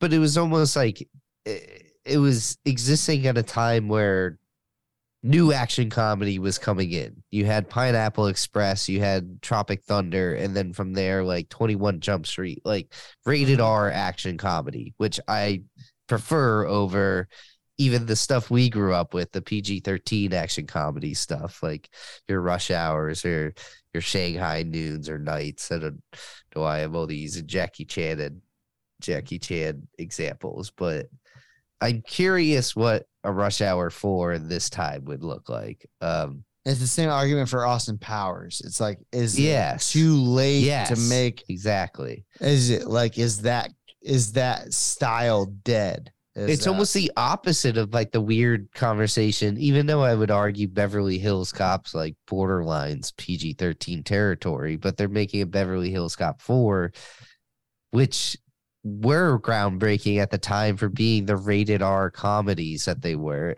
and in the 80s. And I don't know why they strayed away from those. Like by the time we were teenagers, like the, or not teenagers, young teenagers. Steve and I, young teenagers. It was the PG thirteen comedies were Mhm. in high reign. I think by the time Chase was a teenager, that's when the rated R Yeah, comedy came yeah. back into That's what. Play. Yeah, that's when I Uh, really was introduced to comedies, was rated R comedies. um, so I think it's interesting to see where Rush Hour Four will play in this age, and and and do they have the balls to make it rated R? Because yeah. that's what it would be really interesting. Will Jackie me. Chan say fuck? Yeah, or will he be like snapping forearms or something? He's never been that type of action star, but I don't know. Why not? I don't And know. that's that's it for me for movie news. All right. Again, what we've been watching. Yeah, I'll go first because mine's pretty short. To be honest, uh, looking at my list, I, I mean, uh, uh, in some context as well, we've also recorded, I want to say, three other episodes of different podcasts. So I'm kind of confused on where I'm at on my Letterboxd where we talked last time. But uh, I've been watching. I've been watching more TV shows. I'm not making my 365. I've I've accepted this. There's no way I'm going to be able to do it. I'm now just trying to at least beat my 310 that I did last year, which is very doable.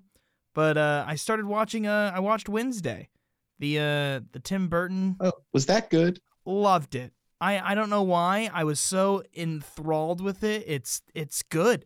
It's It definitely like a fun. kid. It's a it's kind of a teen show, of course, but it it's really good. I really enjoy it. I highly recommend it if you want to see something kind of new, but still like it's Tim Burton. Are you an Addams Family fan? I personally wasn't, and Okay, I will tell you I'm right now. I, I, I, growing up, I could care less about the Addams family. I love her portrayal as Wednesday. I don't know why. It's kind of like, yeah, yeah, it's kind of like a Nancy Drew where she's like a detective. Like she's like narrating her experiences while she's trying to figure out a big mystery. So it kind of comes across as like a detective story, which I really enjoy. Really enjoy. So uh, I, I definitely will recommend it for you guys. But definitely kiddish. Uh, and then like I've been watching like because you know Christmas is now coming around. I just rewatched uh, Jingle All the Way the other day and forgot how Good much I love that movie. Which I might say that might be also in like my top five favorite Christmas movies. I love that movie. Put the cookie down. Damn you, Howard. That's a movie I just don't want to revisit. Why? It's fun. dude, it's, it's just so good fun, fun. man. Nah. I, I love I, it. I just feel like I, if I if I revisit it, I'd just be so negative on it. Where it's just fun to keep it in my memory. Uh, I Um, just yeah. So that's all I've been watching. Can I go? I'll go next? next. Oh, go ahead, Zach. No, go I'm Zach. sorry. I don't know the No, order Zach. here. I always forget. No, Um, go Zach. There is no order. No, go ahead, Steve. I, I um I watched Bullet Train finally. Oh yeah, It was really fucking Ah. fun. yeah. Clementine really and fun. uh, oh, what's his brother's brother's name? It's Clementine Uh, and Lemon. Lemon. Lemon. Lemon. Thank you. And then uh, really good movie, super fun. Another just like I guess that was another like fun action movie, but it was quirky in a way that I was like, and also you're kind of confused like what's actually going on for most of the movie. Also wasn't expecting Michael Shannon to show up, so that was a great little. Yes. Uh, It's it's kind of like the night before uh vibes with him Yeah. in that one. Um, Hey, you I, watched two movies I wanted to hear about. I watched Me. I watched Burnt.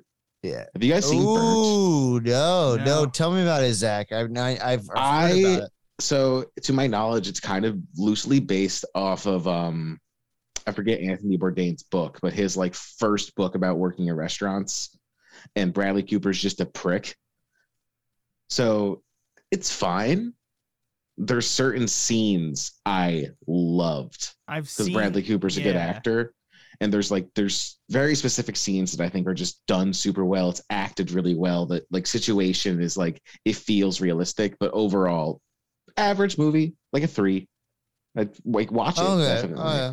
um and then i've been i've been chewing through bojack horseman because i've never watched that show so i'm finally No How way. far Oh, are you you? said it was Yeah. too nihilistic Yeah. for you. it yes but i was also very very sad so i was like i'm gonna watch It's something so that'll make me even more sad it's Ah. fine so far i'm in season two Oh, so you're not even. Oh, Jesus. Zach. Oh yeah, I'm Zach, you're on a, you're in for a roller coaster. Oh, Zach. God, Zach. uh, well, well, Chase, Dave, you finished the show, right? What? Yeah, Yes. it's it's a sad show. It is, yeah. But Zach, I think you'll. Enjoy it. I I think don't you know, will. I think it's it's also up as- hilarious. I feel like it Yeah. shouldn't just be labeled as sad. It's funny as fuck, too. because like I, I tried to watch it when it first came out, but it was just so nihilistic that I hated it. So like, But now never, the world has changed. I don't know if that. I'm just kind of like I'm, I'm just like you know I'm ready to give it. Like people say it's good. I'm willing to look past like my own personal complaint with it, and like try to enjoy it. And I am. Hmm. Well, good. You know what a show that I'm finding to be not even nihilistic in terms of its world output, but just as its its author's output is the most recent Rick and Morty. I'm kind of just getting sick of Dan Harmon. Oh shtick. oh look who's finally hopping on that. Yeah, Dan I- Harmon's a sad piece of shit who I, should just I kind of stop. Um, agree. but with the it. last Oh, I can't stand episode, one of the most recent episodes, I thought was amazing. So the re- retcon one. I can't remember. I, I honestly don't remember anything about what I found amazing about it, but I remember thinking this is a really good episode. And I'm And I- rewatching Community, which I'm big on. Enjoying. He's I still just- love him. So I mean, it's been known for Yeah, years uh, within our friend group that I just Dan Harmon is but you nihilistic still and watch it. So Yeah, because I yeah. but I really like Justin Roiland. So like there's a balance there that I think is to hit pretty decently in some Rick and in most Rick and Morty episodes, but sometimes I'm just like, Jesus Christ, I get it. yeah, but you're one of those annoying people it. that's like, I hate it, but I'm still watching every episode. I don't hate it. I don't like Dan Harmon. but you act like you do. I don't like Dan Harmon. Dave, what movies were you? Are you talking about the policeman and? Yeah, segue. No, let's uh, segue into Dave. Glass, Dave. Glass Onion. You Oh well, I, rated. I don't want to talk about it because Steve hasn't Okay. seen it yet. and then um, Devotion. I wanted to hear about Devotion. I okay. I I will tell a Give it quick three little and a thing half. That's about not a bad. Dem- Devotion's not bad. I actually kind of enjoyed Devotion. However, it just seemed I don't know. It like the cinematography was really good in it. The acting was incredible. I think I really like what it what's his name? Like Gary Powell? Glen Powell. Glen Glen Powell's amazing. I love Glen Powell. Um I mean, Devotion was it was okay. I wasn't a big fan on the way end. Uh the climax scene was kind of like I don't know. I don't know what I was expecting, but it definitely wasn't the expectation I thought it was going to go into. It kind of felt Do you lackluster. lackluster? Do you think uh it's a I think Wait. Jonathan Majors is on a tear right now. I know he's He he's is. someone He I I 100% literally is. like in every single thing I he watch. is He's on, really like, good he's in in- this movie. He's also in some of the biggest movies of the of the the last year? year. Yeah, I just saw a like, he is- video of him talking about his cousin calling him crying while she was seeing uh Black Panther, but because and he's it, it was like before the movie started. He's like, "Why are you crying?" And she's like, "I just saw you in three movie trailers, and it was for Creed, Ant Man, and Devotion." Which is yeah, yeah, pretty he's on a crazy, like- he's on a tear, bro. He is gonna he's gonna blow up. Um, I like john But uh, do you think? uh Because I I thought if anything, it's the spectacle of. oh, I, I love like, air, like aerial battles. Do you think it's worth yeah, seeing dog theaters fights, or dog no? fights. Okay, dog fights. so I will say the the actual like fighting is actually really good to see in theaters. I was like, that's why I went. Pretty much, I was like, I really want to see this movie. I want to see how like crazy it gets. Yeah. It's it's not that that I had the issue with. It's I don't know. I feel like it's it's the character development. It just wasn't exactly what I was expecting. I thought there would be more of like an arc, which there kind of wasn't. But overall, that's why I gave it a three and a half. I thought it was pretty decent. I thought it was good, but it wasn't like ground. It was no. that. It was no Top Gun. I can tell you that it was no Top Yeah. Gun. It's in the highway to the danger zone. Yes. All right. I just wanted to quiz you quiz you on that because I, I was I was really curious when I saw you saw that, so I wanted to know. Um All right. Well, um, Well, there's Dave- three movies I wanted to recommend that I had watched, and it's um one is Risky Business, which holy shit. Um, I know Dave's seen this movie. Uh, Chase, Zach, have you guys seen Risky Business? I have not seen. Risky I Business. watched the whatever part where I started with you. the original the main super part. bad. Dave, um, I talked to somebody at work about this too, but if you don't know what that movie is actually about before you see that movie, it's pretty shocking. I don't know. Um, what that movie- about. It's trying uh, to get laid while your parents aren't home. it's comparable to like the girl next door. I feel like with Okay. uh, uh, have you ever seen that with Timothy that, yeah. Olyphant? Isn't that? But um, yeah, just I give it four stars. First off, real like uh, it definitely holds up its reputation. It is a fun movie. Um, I would I I, I recommend it. Highly recommend it. It's fun. Um, just crazy. Just not what I expected. Also, Um, another- great intro to Tom Tom Cruise's star Cruise, power. yes. Like Yeah, like yeah, I think this movie is. I understand after watching this why he got so many roles because he's good. He's really good in this. Um, another one I had never seen, Police Academy, three and a half stars. That movie is hysterical. Um, you ever seen it? Any, any No. um, the very first Police Academy, I know there's like four or five now, whatever. I don't know how many there are now, but the first one starring Steve Guttenberg, um, hilarious. Uh, they give you a little bit of exposition at the beginning of the movie where it's like, uh, there's uh, something that's happened to the police force where they need all these recruits. And so you have all these mis- mismatched recruits that are trying out for the police force and you're you're it's a it's a hangout movie. You're just going through the motions with these recruits through their training process, but it's a classic like I don't know. It's a good cop comedy. Um really liked it. Uh and then The French Dispatch. Um had not watched that movie. It came out last year. Big Wes Anderson fan. Dave and I did a Wes Anderson.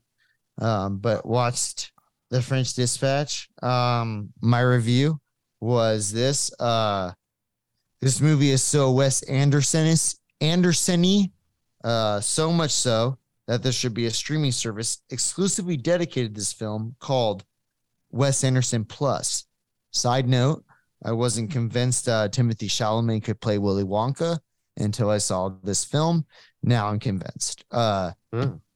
But the most Wes Anderson Yes. movie of Wes Anderson's like Gambit I've ever seen. Like he's just firing on all cylinders. And uh, it's much like any other Wes Anderson movie I've ever seen. I need to see it again. It's just so weird and like out your, there. What's your but, like, favorite plot? Like what story wise? like the tiny um. I'm with you. Uh, it's the painter. the painter. I don't know. It's so bonkers. I just it's you have the moving sets, you have your centralized characters, you have dull characters with like really extravagant backgrounds. He switches back and forth between black and white and color. Like I just I don't know. I loved it. I loved every minute of it. It's so quirky and weird.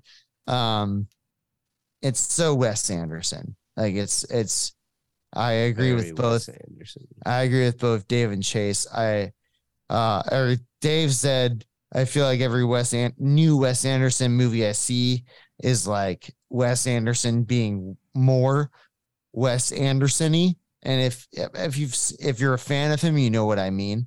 But uh Dave hit the the nail on the head. This movie is just like just so Wes Anderson firing on all cylinders. It's just everything you love about him is um dialed up in this movie. But yeah. So those are the that's what I've been I- watching I haven't rewatched it yet, and I can't wait to rewatch it. I'm super excited. Stellar super cast too. The cast too is just amazing. But that's It's just the French. I'm gonna be honest. It's something the you've grown French, accustomed to. the French stuff. I don't know why. It's just that, and that's like a majority of the movie, or at least a solid like 45 minute. That part of the story, I just can't. I don't care for for some reason. And the, I- What what I mean, part of the story? the uh uh the French part where where they're in France and it's like the the revolution, like that part for some reason. I just well, isn't the whole movie in France? well, yeah, I guess yes, but I mean like the uh like uh I know what your Timothy Chalamet, Chalamet. story. Yes, for I some love reason. that part. It's just so like weirdly well, kinetic and I don't know if you guys felt it, but there's just a scene where he's got this energy and he's like uh the I guess the tonal patterns of his voice is like he sounds like Willy Wonka on a manic episode. And I, I don't know. I just makes me really excited to see him as I like Chalamet. I do. I do, I do too, uh, Dave. And I, and I, I hate to admit it because he's such a 18 year old to 21 year old girl's uh, wet dream. And like every girl I work with between that age group is like, oh, I love Timothy Chalamet. Yeah, But, but, uh, he's better than So I know, Yeah, I he's know. Better than Tom than, like- Holland. He just makes yeah, me, he's better yeah. than Tom Holland. I think He Tom is. Holland's good too, but like way better than Tom Holland acting wise. And I agree. He's just Little such Women, a, I thought he was other fantastic. heartthrobs like Harry Styles or whatever. I don't know Right. how different He's- that age gap is. No, but you're right. He's in that same age group. He's but Timothy Chalamet. I think if you're t- comparing Tom Holland to him, um, to who you just mentioned, like Timothy He also just Chalamet. has a way better filmography than yeah, and he has better acting chops. Like if you're gonna go for teenage heartthrob, Um, it's just you know to me, Emma. Well, I'm a- that will segue well into what I've been watching because the the movie that I definitely highly recommend from uh recently is Bones and All. Oh, mom no. said I'd like that movie. I have to. I, I'm Your ready mom? My mom saw it and she was like, Zach, you would love "You would really movie. like that." Yes, I. It was a movie that I'm thinking like Zach would like this. I know you weren't a big Call Me by Your Name fan, uh, right? I'm not. I think that. I think that movie. Sh- I think that movie has one scene that makes it a Did great you movie. see the Suspiria remake? Yes. Did you like that? Yes. Okay, so I, I was thinking in terms of the director, uh, Luca Guadagnino, um, fucking bones and all. Like I I don't really want to. Ha- Do you guys know anything about the movie? I know literally No. nothing. So that's why I'm gonna try to go in blind. So do that. Yeah. Do that. Uh, there, I knew certain things about it, but even the thing I knew about the movie most still shocked me in the first opening of the movie. I won't even say how many minutes into the movie, but Maybe I'll go see that tomorrow. there's a point in the movie where something happens and you're just like, all right, we are in the movie. And uh it's fucking I just thought it was really engrossing from there on out. Um trying to think of what else I watched, but that is definitely oh I saw I watched Spirited and I don't know, I must I was have been a kind of shocked. The, the rating, yeah, in. I was Yeah. like, what? Um, Dave gave it this? I don't know, dude. It was I didn't like the music. I'm gonna be honest. I, I, there was only one, maybe two songs I enjoyed, and I was just like, everything I else. think- eh. I think it would have been a higher rating for me if it weren't for the music. Like I, i- if it was a half hour, I probably should have given it a three, to be honest. Chase, but I gave it a three and a half. And if it was a half hour shorter and it had no music in it and it was the same could plot, I would have fucking higher, loved it even more because I, I honestly don't need a musical ever in my life. But I've started, my cold heart has started to to melt a little bit when it comes to musicals. There and, you go, Dave. I I- want to. Um, I was very. I didn't hate. I, didn't hate the music in it. I just loved the idea of a mix on a Christmas, uh, a Christmas Carol. Like I was I- gonna say there's so many that exist, and this was a new this take one on it for me. did a pretty good job. I will say that. yeah, like completely different take. That uh, I don't know. It was uh interesting all the way through for me because it, it really didn't stick to any sort of formula. I didn't see where it was going. I don't know. I liked it. Uh, I'm glad y- I, I wanted to bring up something that I, d- I- that I want to recommend that I didn't mention, but it's uh I I have found my new favorite Will Ferrell movie, and it is Stranger Than Fiction.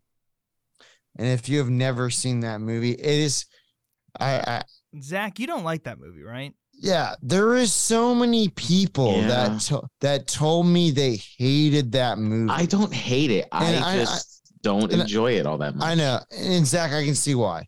Yeah. But I feel like not with Zach excluded, the people that have told me they have hated this movie are people that enjoy Will Ferrell's sillier movies like Step Brothers, Talladega Nights, uh, Anchorman, um, Elf. And then uh, I'm of the minority that appreciates Will Ferrell's movies like Everything Must Go. And so when I saw this movie, Stranger Than Fiction, first off, like if you're a if you are a writer in any capacity, watch this movie because it's like it's a lesson in storytelling. And um I don't know, I'm a sucker for like Eternal Sunshine of the Spotless Mind, The Truman Show. I'm I am a sucker for comedians doing dramatic roles. Uh, another good example is like uh, Uncut Gems with Adam Sandler, or or or Spanglish. Like I'm I'm just obsessed with that. Like taking a actor out of their element, and then like specifically a comedian. But if you have not seen Stranger Than Fiction, um, I suggest it. D- go into it expecting the unexpected because it's not. You're not gonna get your typical Will Ferrell. You're not. And uh I love that about the movie. Like it's not like it showed his range, which I think is underappreciated and undervalued. All Yeah. right, and the last suggestion I have is Violent Night. Um, I only gave it three stars. Uh, oh yeah, did you see it? You saw it in theaters? Yeah, maybe I should swap those ratings for Violent seeing that Night and tomorrow. Spirited. Um, but I think that Zach will love it. A, there's certain things in it that Zach's gonna fucking get hard for. Um, and Can you tell me one thing? Is it? yeah, I don't particularly like. oh, I think the things that bothered me about the movie won't bother everyone else. i- Is it? as- like- is, is it better than Fat Man? Oh, I hell also yes. wanted Yes. to know that. way Okay. better than Fat Man. Okay. Um, yeah, that's the 'cause only Fat thing I Man could conf- we only gave like a to. two and a half star. Yeah. it's a I don't know. I keep reading like Home Alone homage, Die Hard homage. Like I get all that. I get it. Uh, and it's really entertaining. I just think it's kind of fucking stupid, like all the way around. Like everything that doesn't deal with David Harbour and him as Santa Claus sucks. Uh, I'll just say that. but otherwise, I don't think otherwise, David Harbour's that great an actor. he's so good as Santa Claus, and he's so good like Just in being general. violent Yeah. that do we get I a lot of those, Dave? Do we get a lot of the shit that we love, which is like Santa Claus recognizing people in real life and having um Not as much as I'd like, but it is in there. It's in there. Uh, but it's like he doesn't do it as like instant. Like I want him to be like doing it way more often because that's what that was a big thought of mine going into the movie of like right. Santa Claus I love being that. Santa I love Claus. that. Yeah. But he is being Santa Claus. It's just I think some of the writing is stupid and I don't know. And I've read so many people that are like, "Oh, it's so self-aware," and that's just one of those. I- It's like a uh, red flag for me when things are saying they're self-aware. Sometimes I'm like, so is that what we're calling like laziness or bad writing? Is self-aware? Like I don't know, but Ooh. it's not that bad. Yeah, I think it's a it's a enjoyable movie for its action and its premise. I just don't think it's anything, you know. Nothing anything Yeah. like special. Yes, Okay. yeah, Okay. I might and I, even I might see it even this new. It's like you're watching Santa Claus kill a bunch of people, but hey, we already got that in a shitty movie with with with the fat man. So with the man who was Mad Max. So I'm just Yeah. saying, you know. True. and just watch Scrooged for the the commercial for Santa Claus killing people. Yes. yes. Yes. Uh, we have a podcast, but we also have an Instagram. You could check us out at Podcorn in a Movie on Instagram, where we post the posters and post some other stuff.